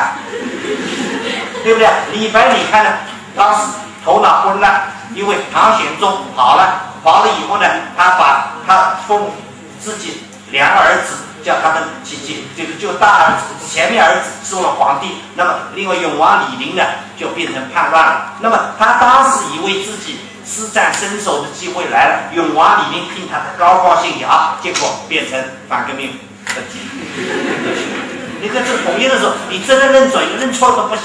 但是在春秋战国时，你看商鞅，商鞅本来魏国人，魏国人不用他跑到秦国，秦国用他，他做丞相有变法，对吧？还有在他也有范睢，这范睢也是原来魏国人，在魏国被人家诬陷，把他打得半死，在粪坑里面，叫大家往他身上小便，这么受侮辱的人，哎，他悄悄地逃出去。对吧？他逃到了秦国，被重用，也做了秦国的丞相。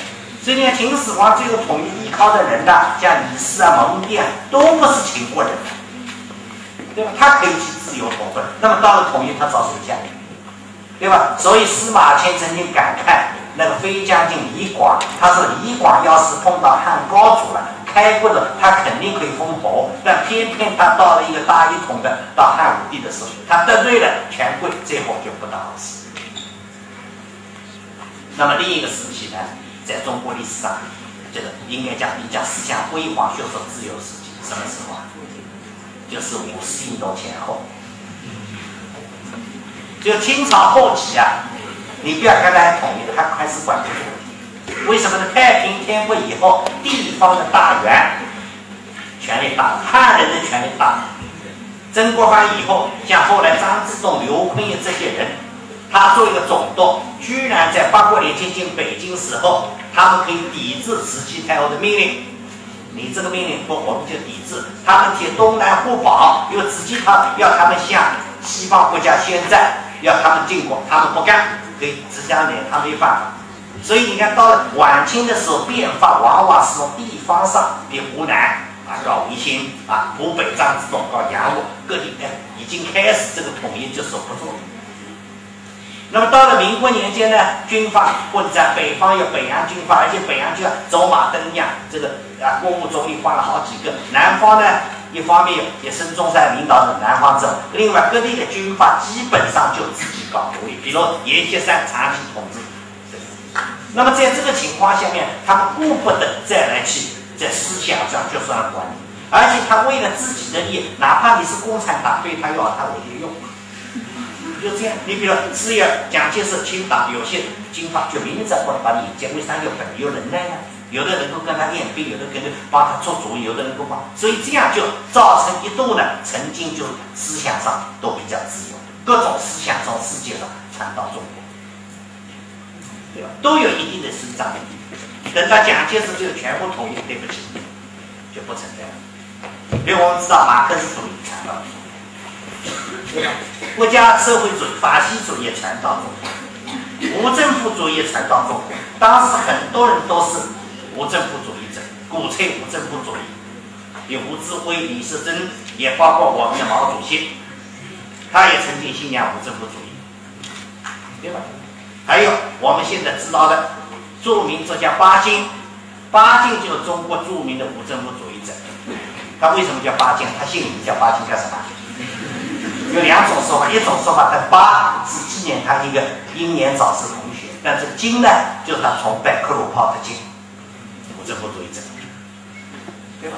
克鲁泡特这个克鲁泡特金的这个文件就是巴金翻译成出出版的。还有一种说法，他因为崇拜巴库宁跟克鲁泡特金，就叫巴金。但不管怎么样，谁都知道巴金曾经是一个中国一个无政府主义的代表。对吧？毛主席在湘江评论，在什么？当时初期发表文章，曾经鼓吹湖南要独立，要脱离中国。当时主张联省自治，各个省要自治，要摆脱不要归政。但他后来慢慢慢成为马克思主义。所以这个这思想没有自由情况，他就怎么可能有这个过程呢？他他也是，他曾经崇拜曾国藩，崇拜日本的学者。对吧？向写信向他们求求学，而且他平生最服的就是曾国藩。那么这个是一个自由制，但是一到这个全部统一，还有这个思想自由吗？没有。那么大家讲这个消的作用，是否因为统一才引起的呢？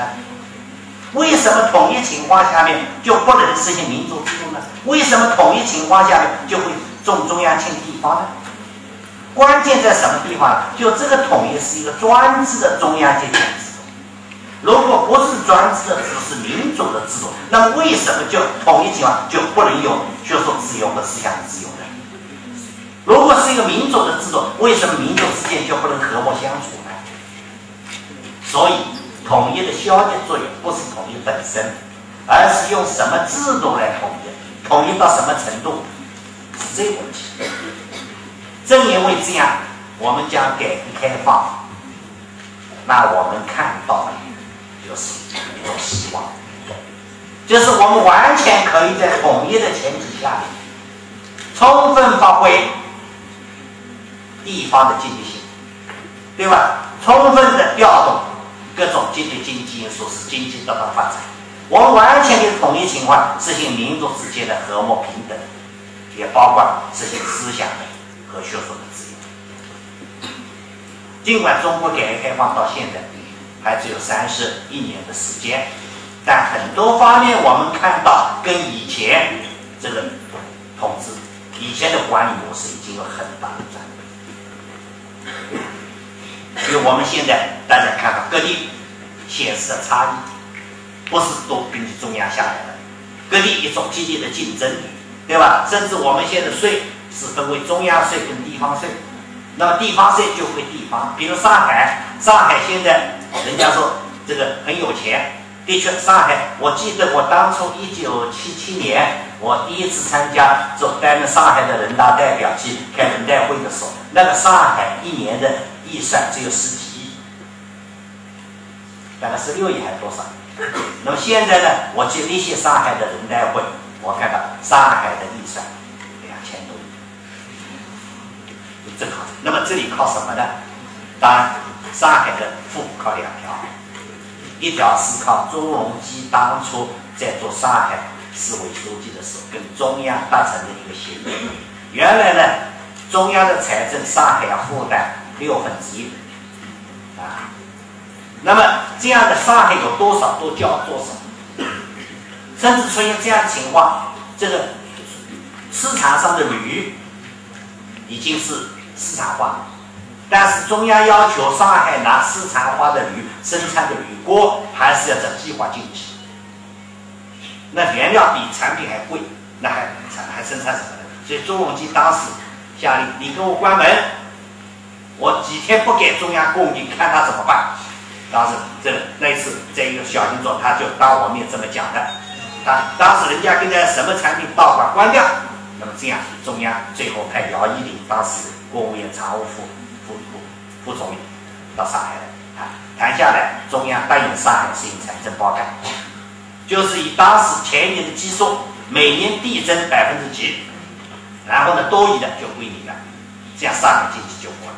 中央现在每年交给中央的钱没少，对吧？都两三百亿，有的时候像有一年我记得这个预算里面讲还另外加多少亿的贡贡叫贡献款，就是原来该交的都在贡献。但尽管这样，上海。当然，另一个因素是爱卖土地的钱，这？这才就是真的。那么你说到底还这个？那么现在这个模式，国家还是统一，并不地方。那么上海这样，其他广东啊各地也是这样的，对吧？所以说我们现在讲到统一的需要点作用，注意，它不是统一的，统一不打仗和平，大家交流是不好的。关键是你的制度，因为这个就是我们看到的。那么还有一些情况，比如我刚才讲到。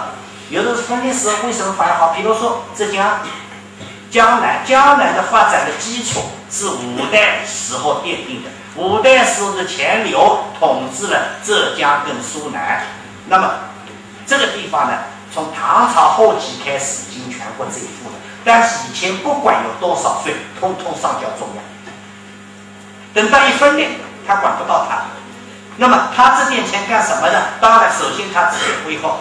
使用，但是这吃的总是有限的嘛，用也是有限。哎，除了他把这个钱，他跟北方不管你谁当权，他都承认，然后呢就送钱，所以他也送掉。那么剩下钱干什么呢？哎，他就新旧水利，他专门使他军队不要打仗，那么一部分军队呢就今天水利部队专门修海塘，这个通河道。所以在江南的海塘几乎都是那个时候，江南很多灌溉工程那个时候，包括今天西湖。挖了湖底以后形成的风景也是那个时候。等到一统一，对不起，钱又上交了，对吧？所以明朝的时候，苏州府、松江府，就今天上海大是府税是天下全国最重的，最富。那么像这种事情，难道统一下不能解决吗？我们现在实行分税制，实行调动地方积极性，那么中央实际上收的钱越少，但是地方的发展，现在大家看很多各地的建设都有自己特色。这完全可以做到，所以正因为这样，我想呢，我们对未来中国的统一应该满怀信心。那么就大家最关心的大陆跟台湾，对吧？这到底是这未来的统一制度究竟怎么样？我认为呢，我们现在一个统一可以有不同的模式，以我们大陆现在实行的还是中央。进行一个制度，那么这个制度经过改革的，证明也可以完全可以适应我们这个社会。那么港澳呢，现在实行的是一国两制，它资本主义的制度。那么现在从它回归到现在，总的来讲也是平稳的。那么台湾实行什么制度呢？中央早就表态，这个台湾要如果统一的话，它可以比港澳更加灵活的制度，包括它可以有军队。对吧？港澳是没有军队的，这个警察，对吧？那么他也可以。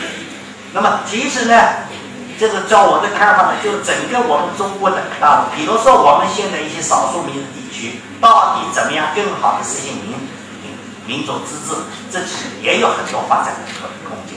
所以这个统一不等于说统一一定要同样的百分之百一样的制度，啊，更不要曾经像毛主席表扬的某某部连买茶叶都给我打报告，这种统一，这种统一的话，那么实际上影响了很多效益，对吧？所以这个统一的方式是可以多样的，但是问题我们统一的基础是什么？这点很重要。我为什么跟你统一？对不对？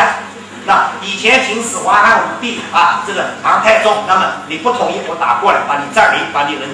这个把朝鲜你这国王抢过来，然后这个就统一，这个统一是不能持久。那在现在是我们统一到底是什么基础？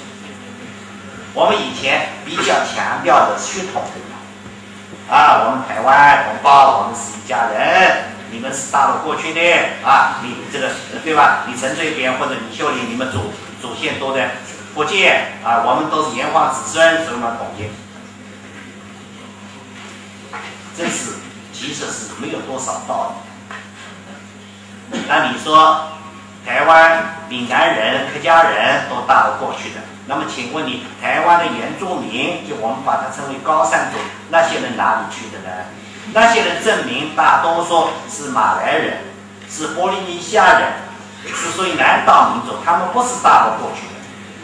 那么他们要不要统一呢？如果我们一味强调都要共同系统，那么请问你维吾尔人是否一定跟汉一个老祖宗呢？啊，藏族是否一定就是汉族的后代呢？那么如果这些你勉强还历史学家会想出来，那么我们五十六米还包括俄罗斯族，是不是应该把他们赶走？对吧？所以这个血统认同啊是有它很大的局限性。美国这么多人。奥巴马可以做总统，奥巴马血统哪里？肯尼亚的血统。那所以这个血统认同呢，其实当然我们很多主张血统认同的人也是好意。那么血统认同的最多是感情上，对吧？到现实政治上不一定起到了作用。你说李登辉姓李，是永定过去的祖宗，那么他照样搞分裂。对不对？而且系统认同还有很大的危险性，就是即使你过了，比如你过去了汉族的大一统，那么你对少数民族怎么办？所以前几年陕西隆重的祭皇帝，还有人提出来要把这个陕西的祭皇帝提升到国家级。大概我是唯一的在报上公开发表文章加以批评的。我认为是违背宪法的。我们宪法规定五十六个民族平等的，你这样做平等不平等啊？对吧？你陕西省还有回民，陕西的回民承认不承认皇帝他们祖宗啊？你造成这个是不强迫他们接受吗？如果你都这么计划，你怎么不积极松赞干布，不去不去积极成吉思汗呢？而且既然提出上升了国家级，对吧？我说你要记可以的，这是应该建立一个陕西各界人士纪念皇帝的委员会，以民间的身份，你省长要省委书记，你们以个人的身份，这是你有你的自，你不应该用党用政府。你不应该违背宪法，特别是第一次记的时候，他们报道前面插了五十六面旗帜，象征五十六个民族，你这完全强奸民意。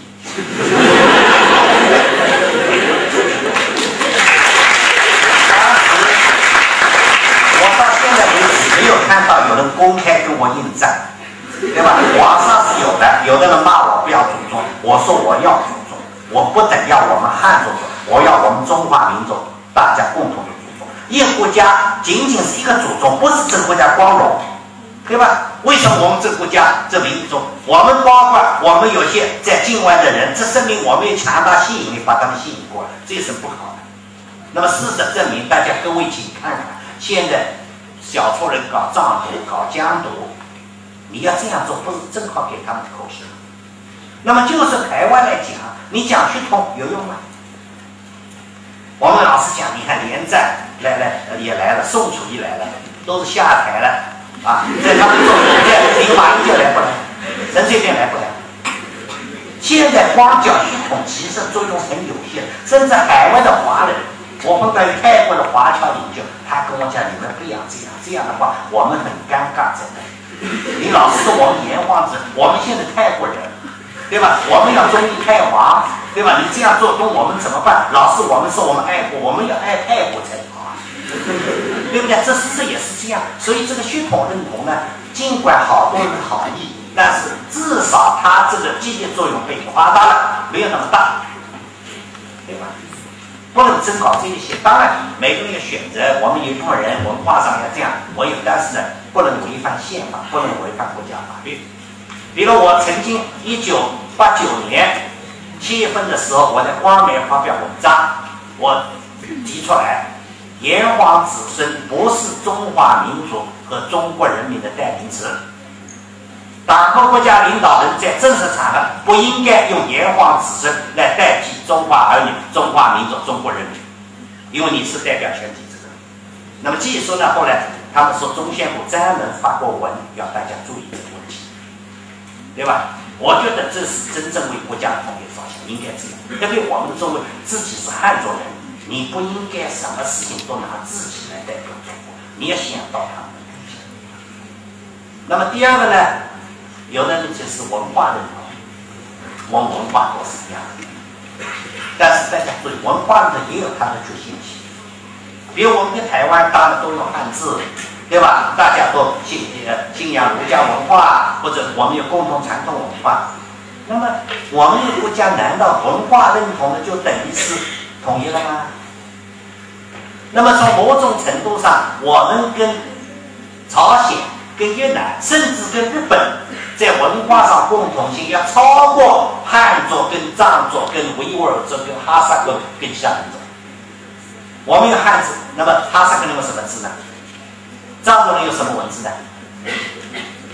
所以我一开始讲，你如果把中国文化仅仅限制在很狭小的，就是汉人的范围里面，或者限制东亚汉字圈里面，那么我们的西部，我们这个就都不要了。那么，而且世界上同一个文化分裂成不同国家，这有的是的。甚至李秀莲最近一次，他跟记者谈话说：“我文化是一直认同，我是政治不认同，对吧？”他说他自己家里面挂的对联，一副对是广西的书法家跟他写的，里面签的他的“秀莲”两个字，上面签的“秀”，下面签的“莲”。他说他有机会去感谢这个书法家，他我从来没有不认同中国文化。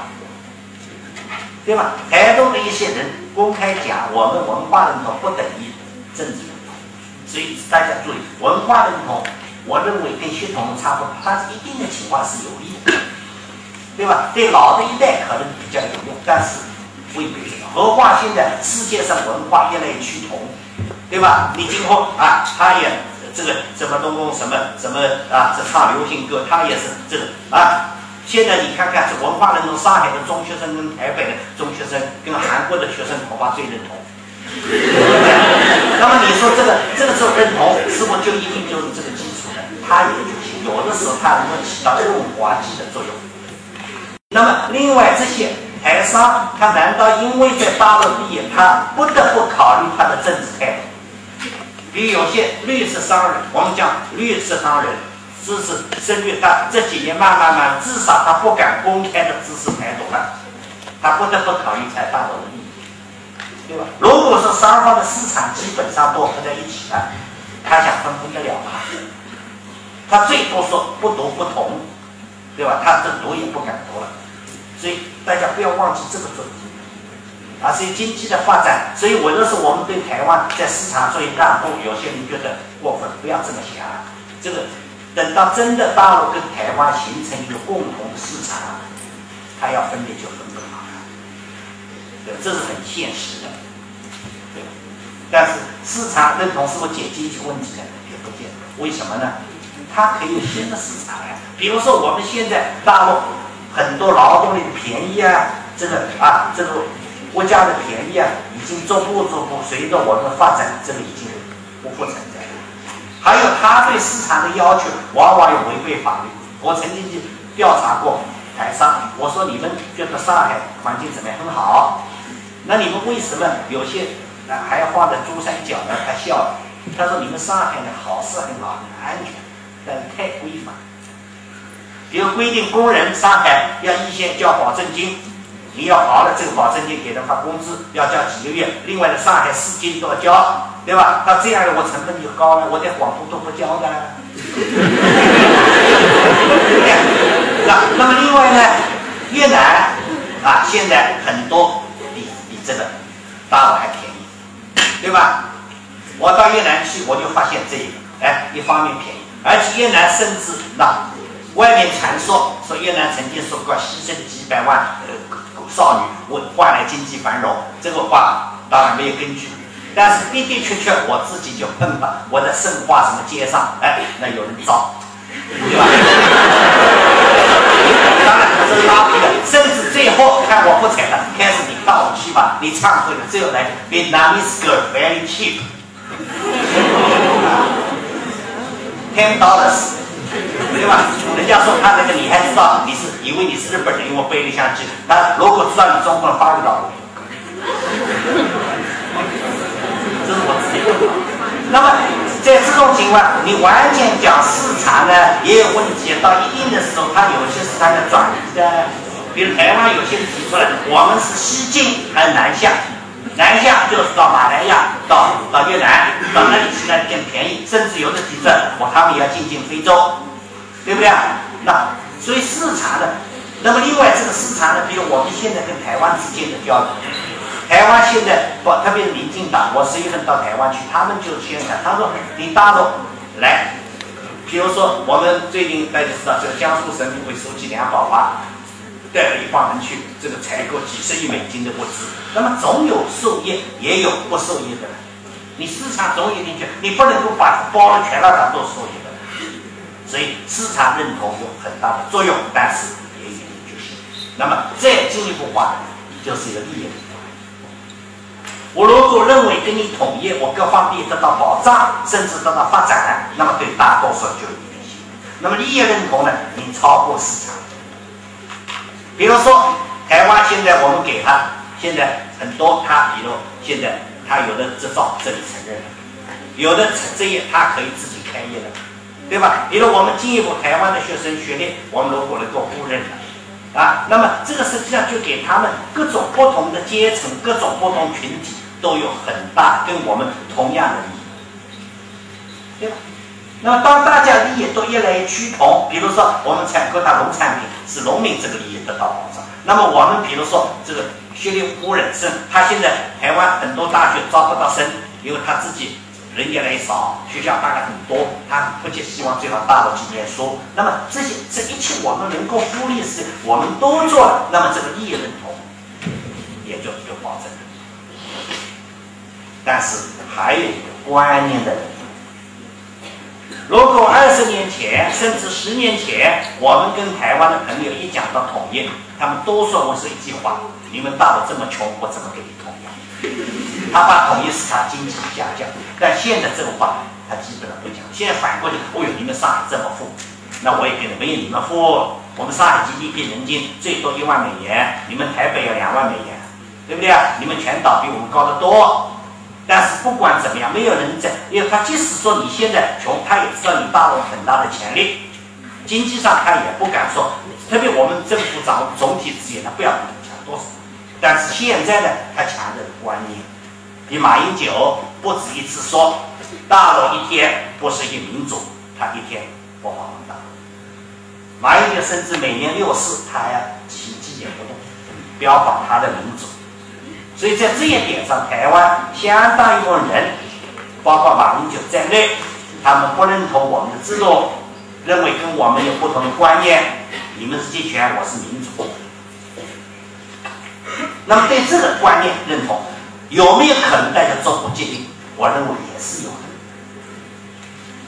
当然，我们跟他还有在价值观念上是不完全相同的，但是并也不是完全不同，对吧？因为我们以前有些观念，现在我们看来的确也是不对的。为什么呢？我们对人类一些普世的价值，我们已经不重视了。比如说民主，比如说人权，对吧？我如果像你们这个年纪的时候，我们是不敢提人权。为什么？人权它不资产阶级的嘛，无产阶级还讲什么人权呢？然这样的社会主义就也还有什么人人权不人权的是这样。那么现在呢，我们政府每年发表人权的白皮书，对吧？我们承认我们人权方面还有缺点，我们在发展保护人权。现在宪法这个体现下来，这个很多人权，我们现在都做，那这不是个进步？那你如果这一方面再加上我们民主，我们这也是我们追求目标，从来没说我们不要民主。我们的建设社会主义民主的过程的，那么在这样的话呢，就双方在观念上面并不是完全对，对吧？那么还有一部分呢，是台湾对我们的观念上误解，或者因为我们某些人没有做好工作，造成人家误解。那么这些误解也是可以消除的。当然，最终还是有差异，这肯定，因为本质上讲，我们是社会主义的，对吧？台湾从本质上它还是。但是即使这样，我们难道就不能像香港、像港澳这样，我们能够做到这个吗？对吧？相互之间就是求同存异的，这也是不是不可能，没有可能。所以我认为，在这些认同基础上，才有可能做到政治认同。我们一味的只强调血统、强调文化，不行的。当然，血统对某些人还是很重要的，对吧？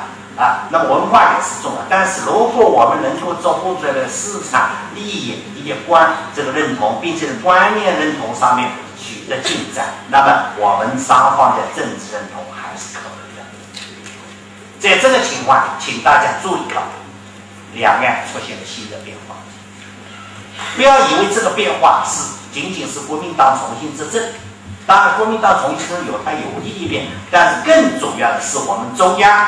做出了英明的决策，因为大家注意到，中央现在对台湾有了一种新的思路。台湾前几年曾经跟大陆最关系最紧张的时候，他就在叫嚣大陆的飞弹打过来。为什么？他说我们有一个时间表，什么时候一定要统一。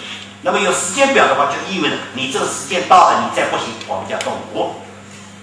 但就在这样一种紧张的情况，最早是贾庆林代表中央跟台上宣布，对台湾的问题，我们有耐心等待。那个时候还陈水扁执政，这个话就缓解了前面的紧张，就是因为你有耐心等待，就是然后呢，我们寄希望于台湾人民。如果说这个还不够明显的话，那么最近。不仅他跟中央其他领导用最明确的声音释放出我们对台湾的善意。以前我们是讲台湾是中国的一部分，外交部经常说台湾是中华人民共和国一个省。大家注意到吧？现在中央的说法是什么呢？大陆和台湾同属一个中国。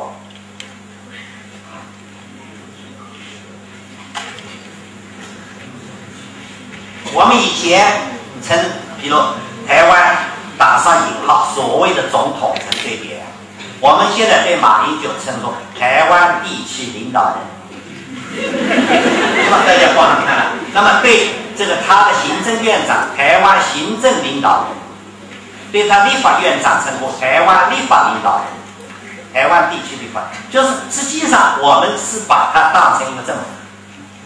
而且如果说我们大陆和台湾同属一个中国，就没有什么谁大谁小，这是长期的台湾一直真的要对等，啊，要不能矮化它，要代表的不是都给了吗？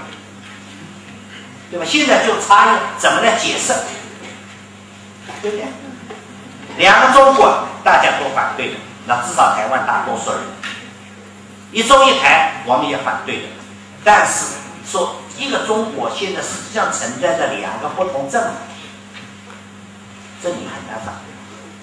它不知道是什么。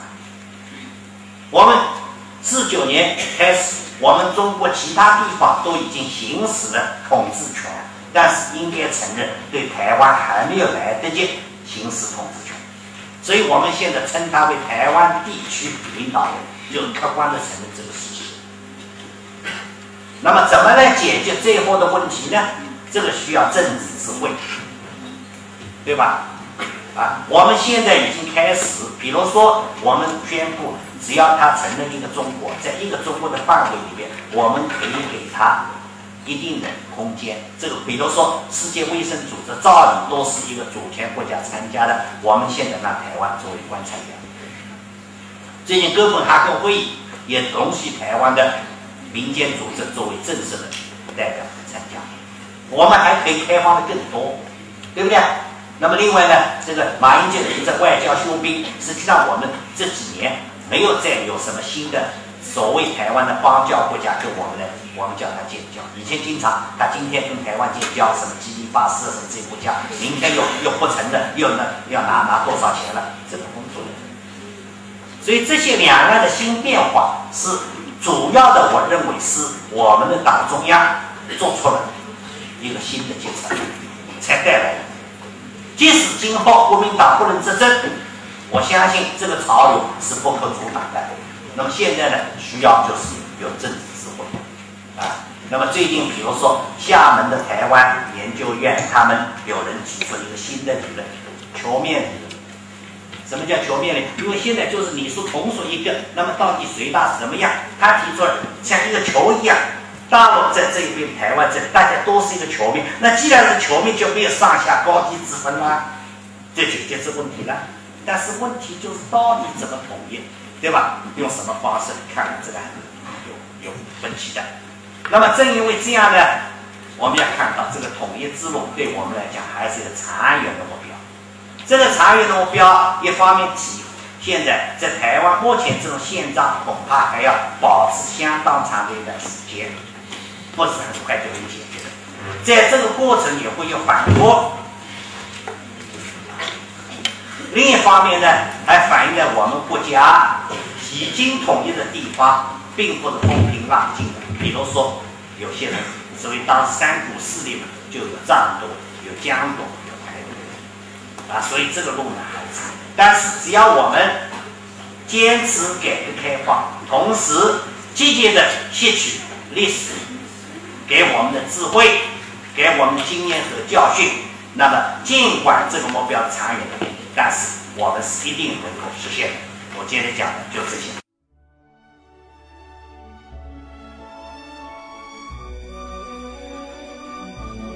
感谢聆听本期复兴论坛。本论坛由复旦大学儒学文化研究中心提供学术支持。欢迎您关注复兴论坛的微信、新浪微博及豆瓣小站，复兴论坛主页三 w 点复兴 Chinese 点 cn，我们将向您推送更全面的资讯及更优质的论坛。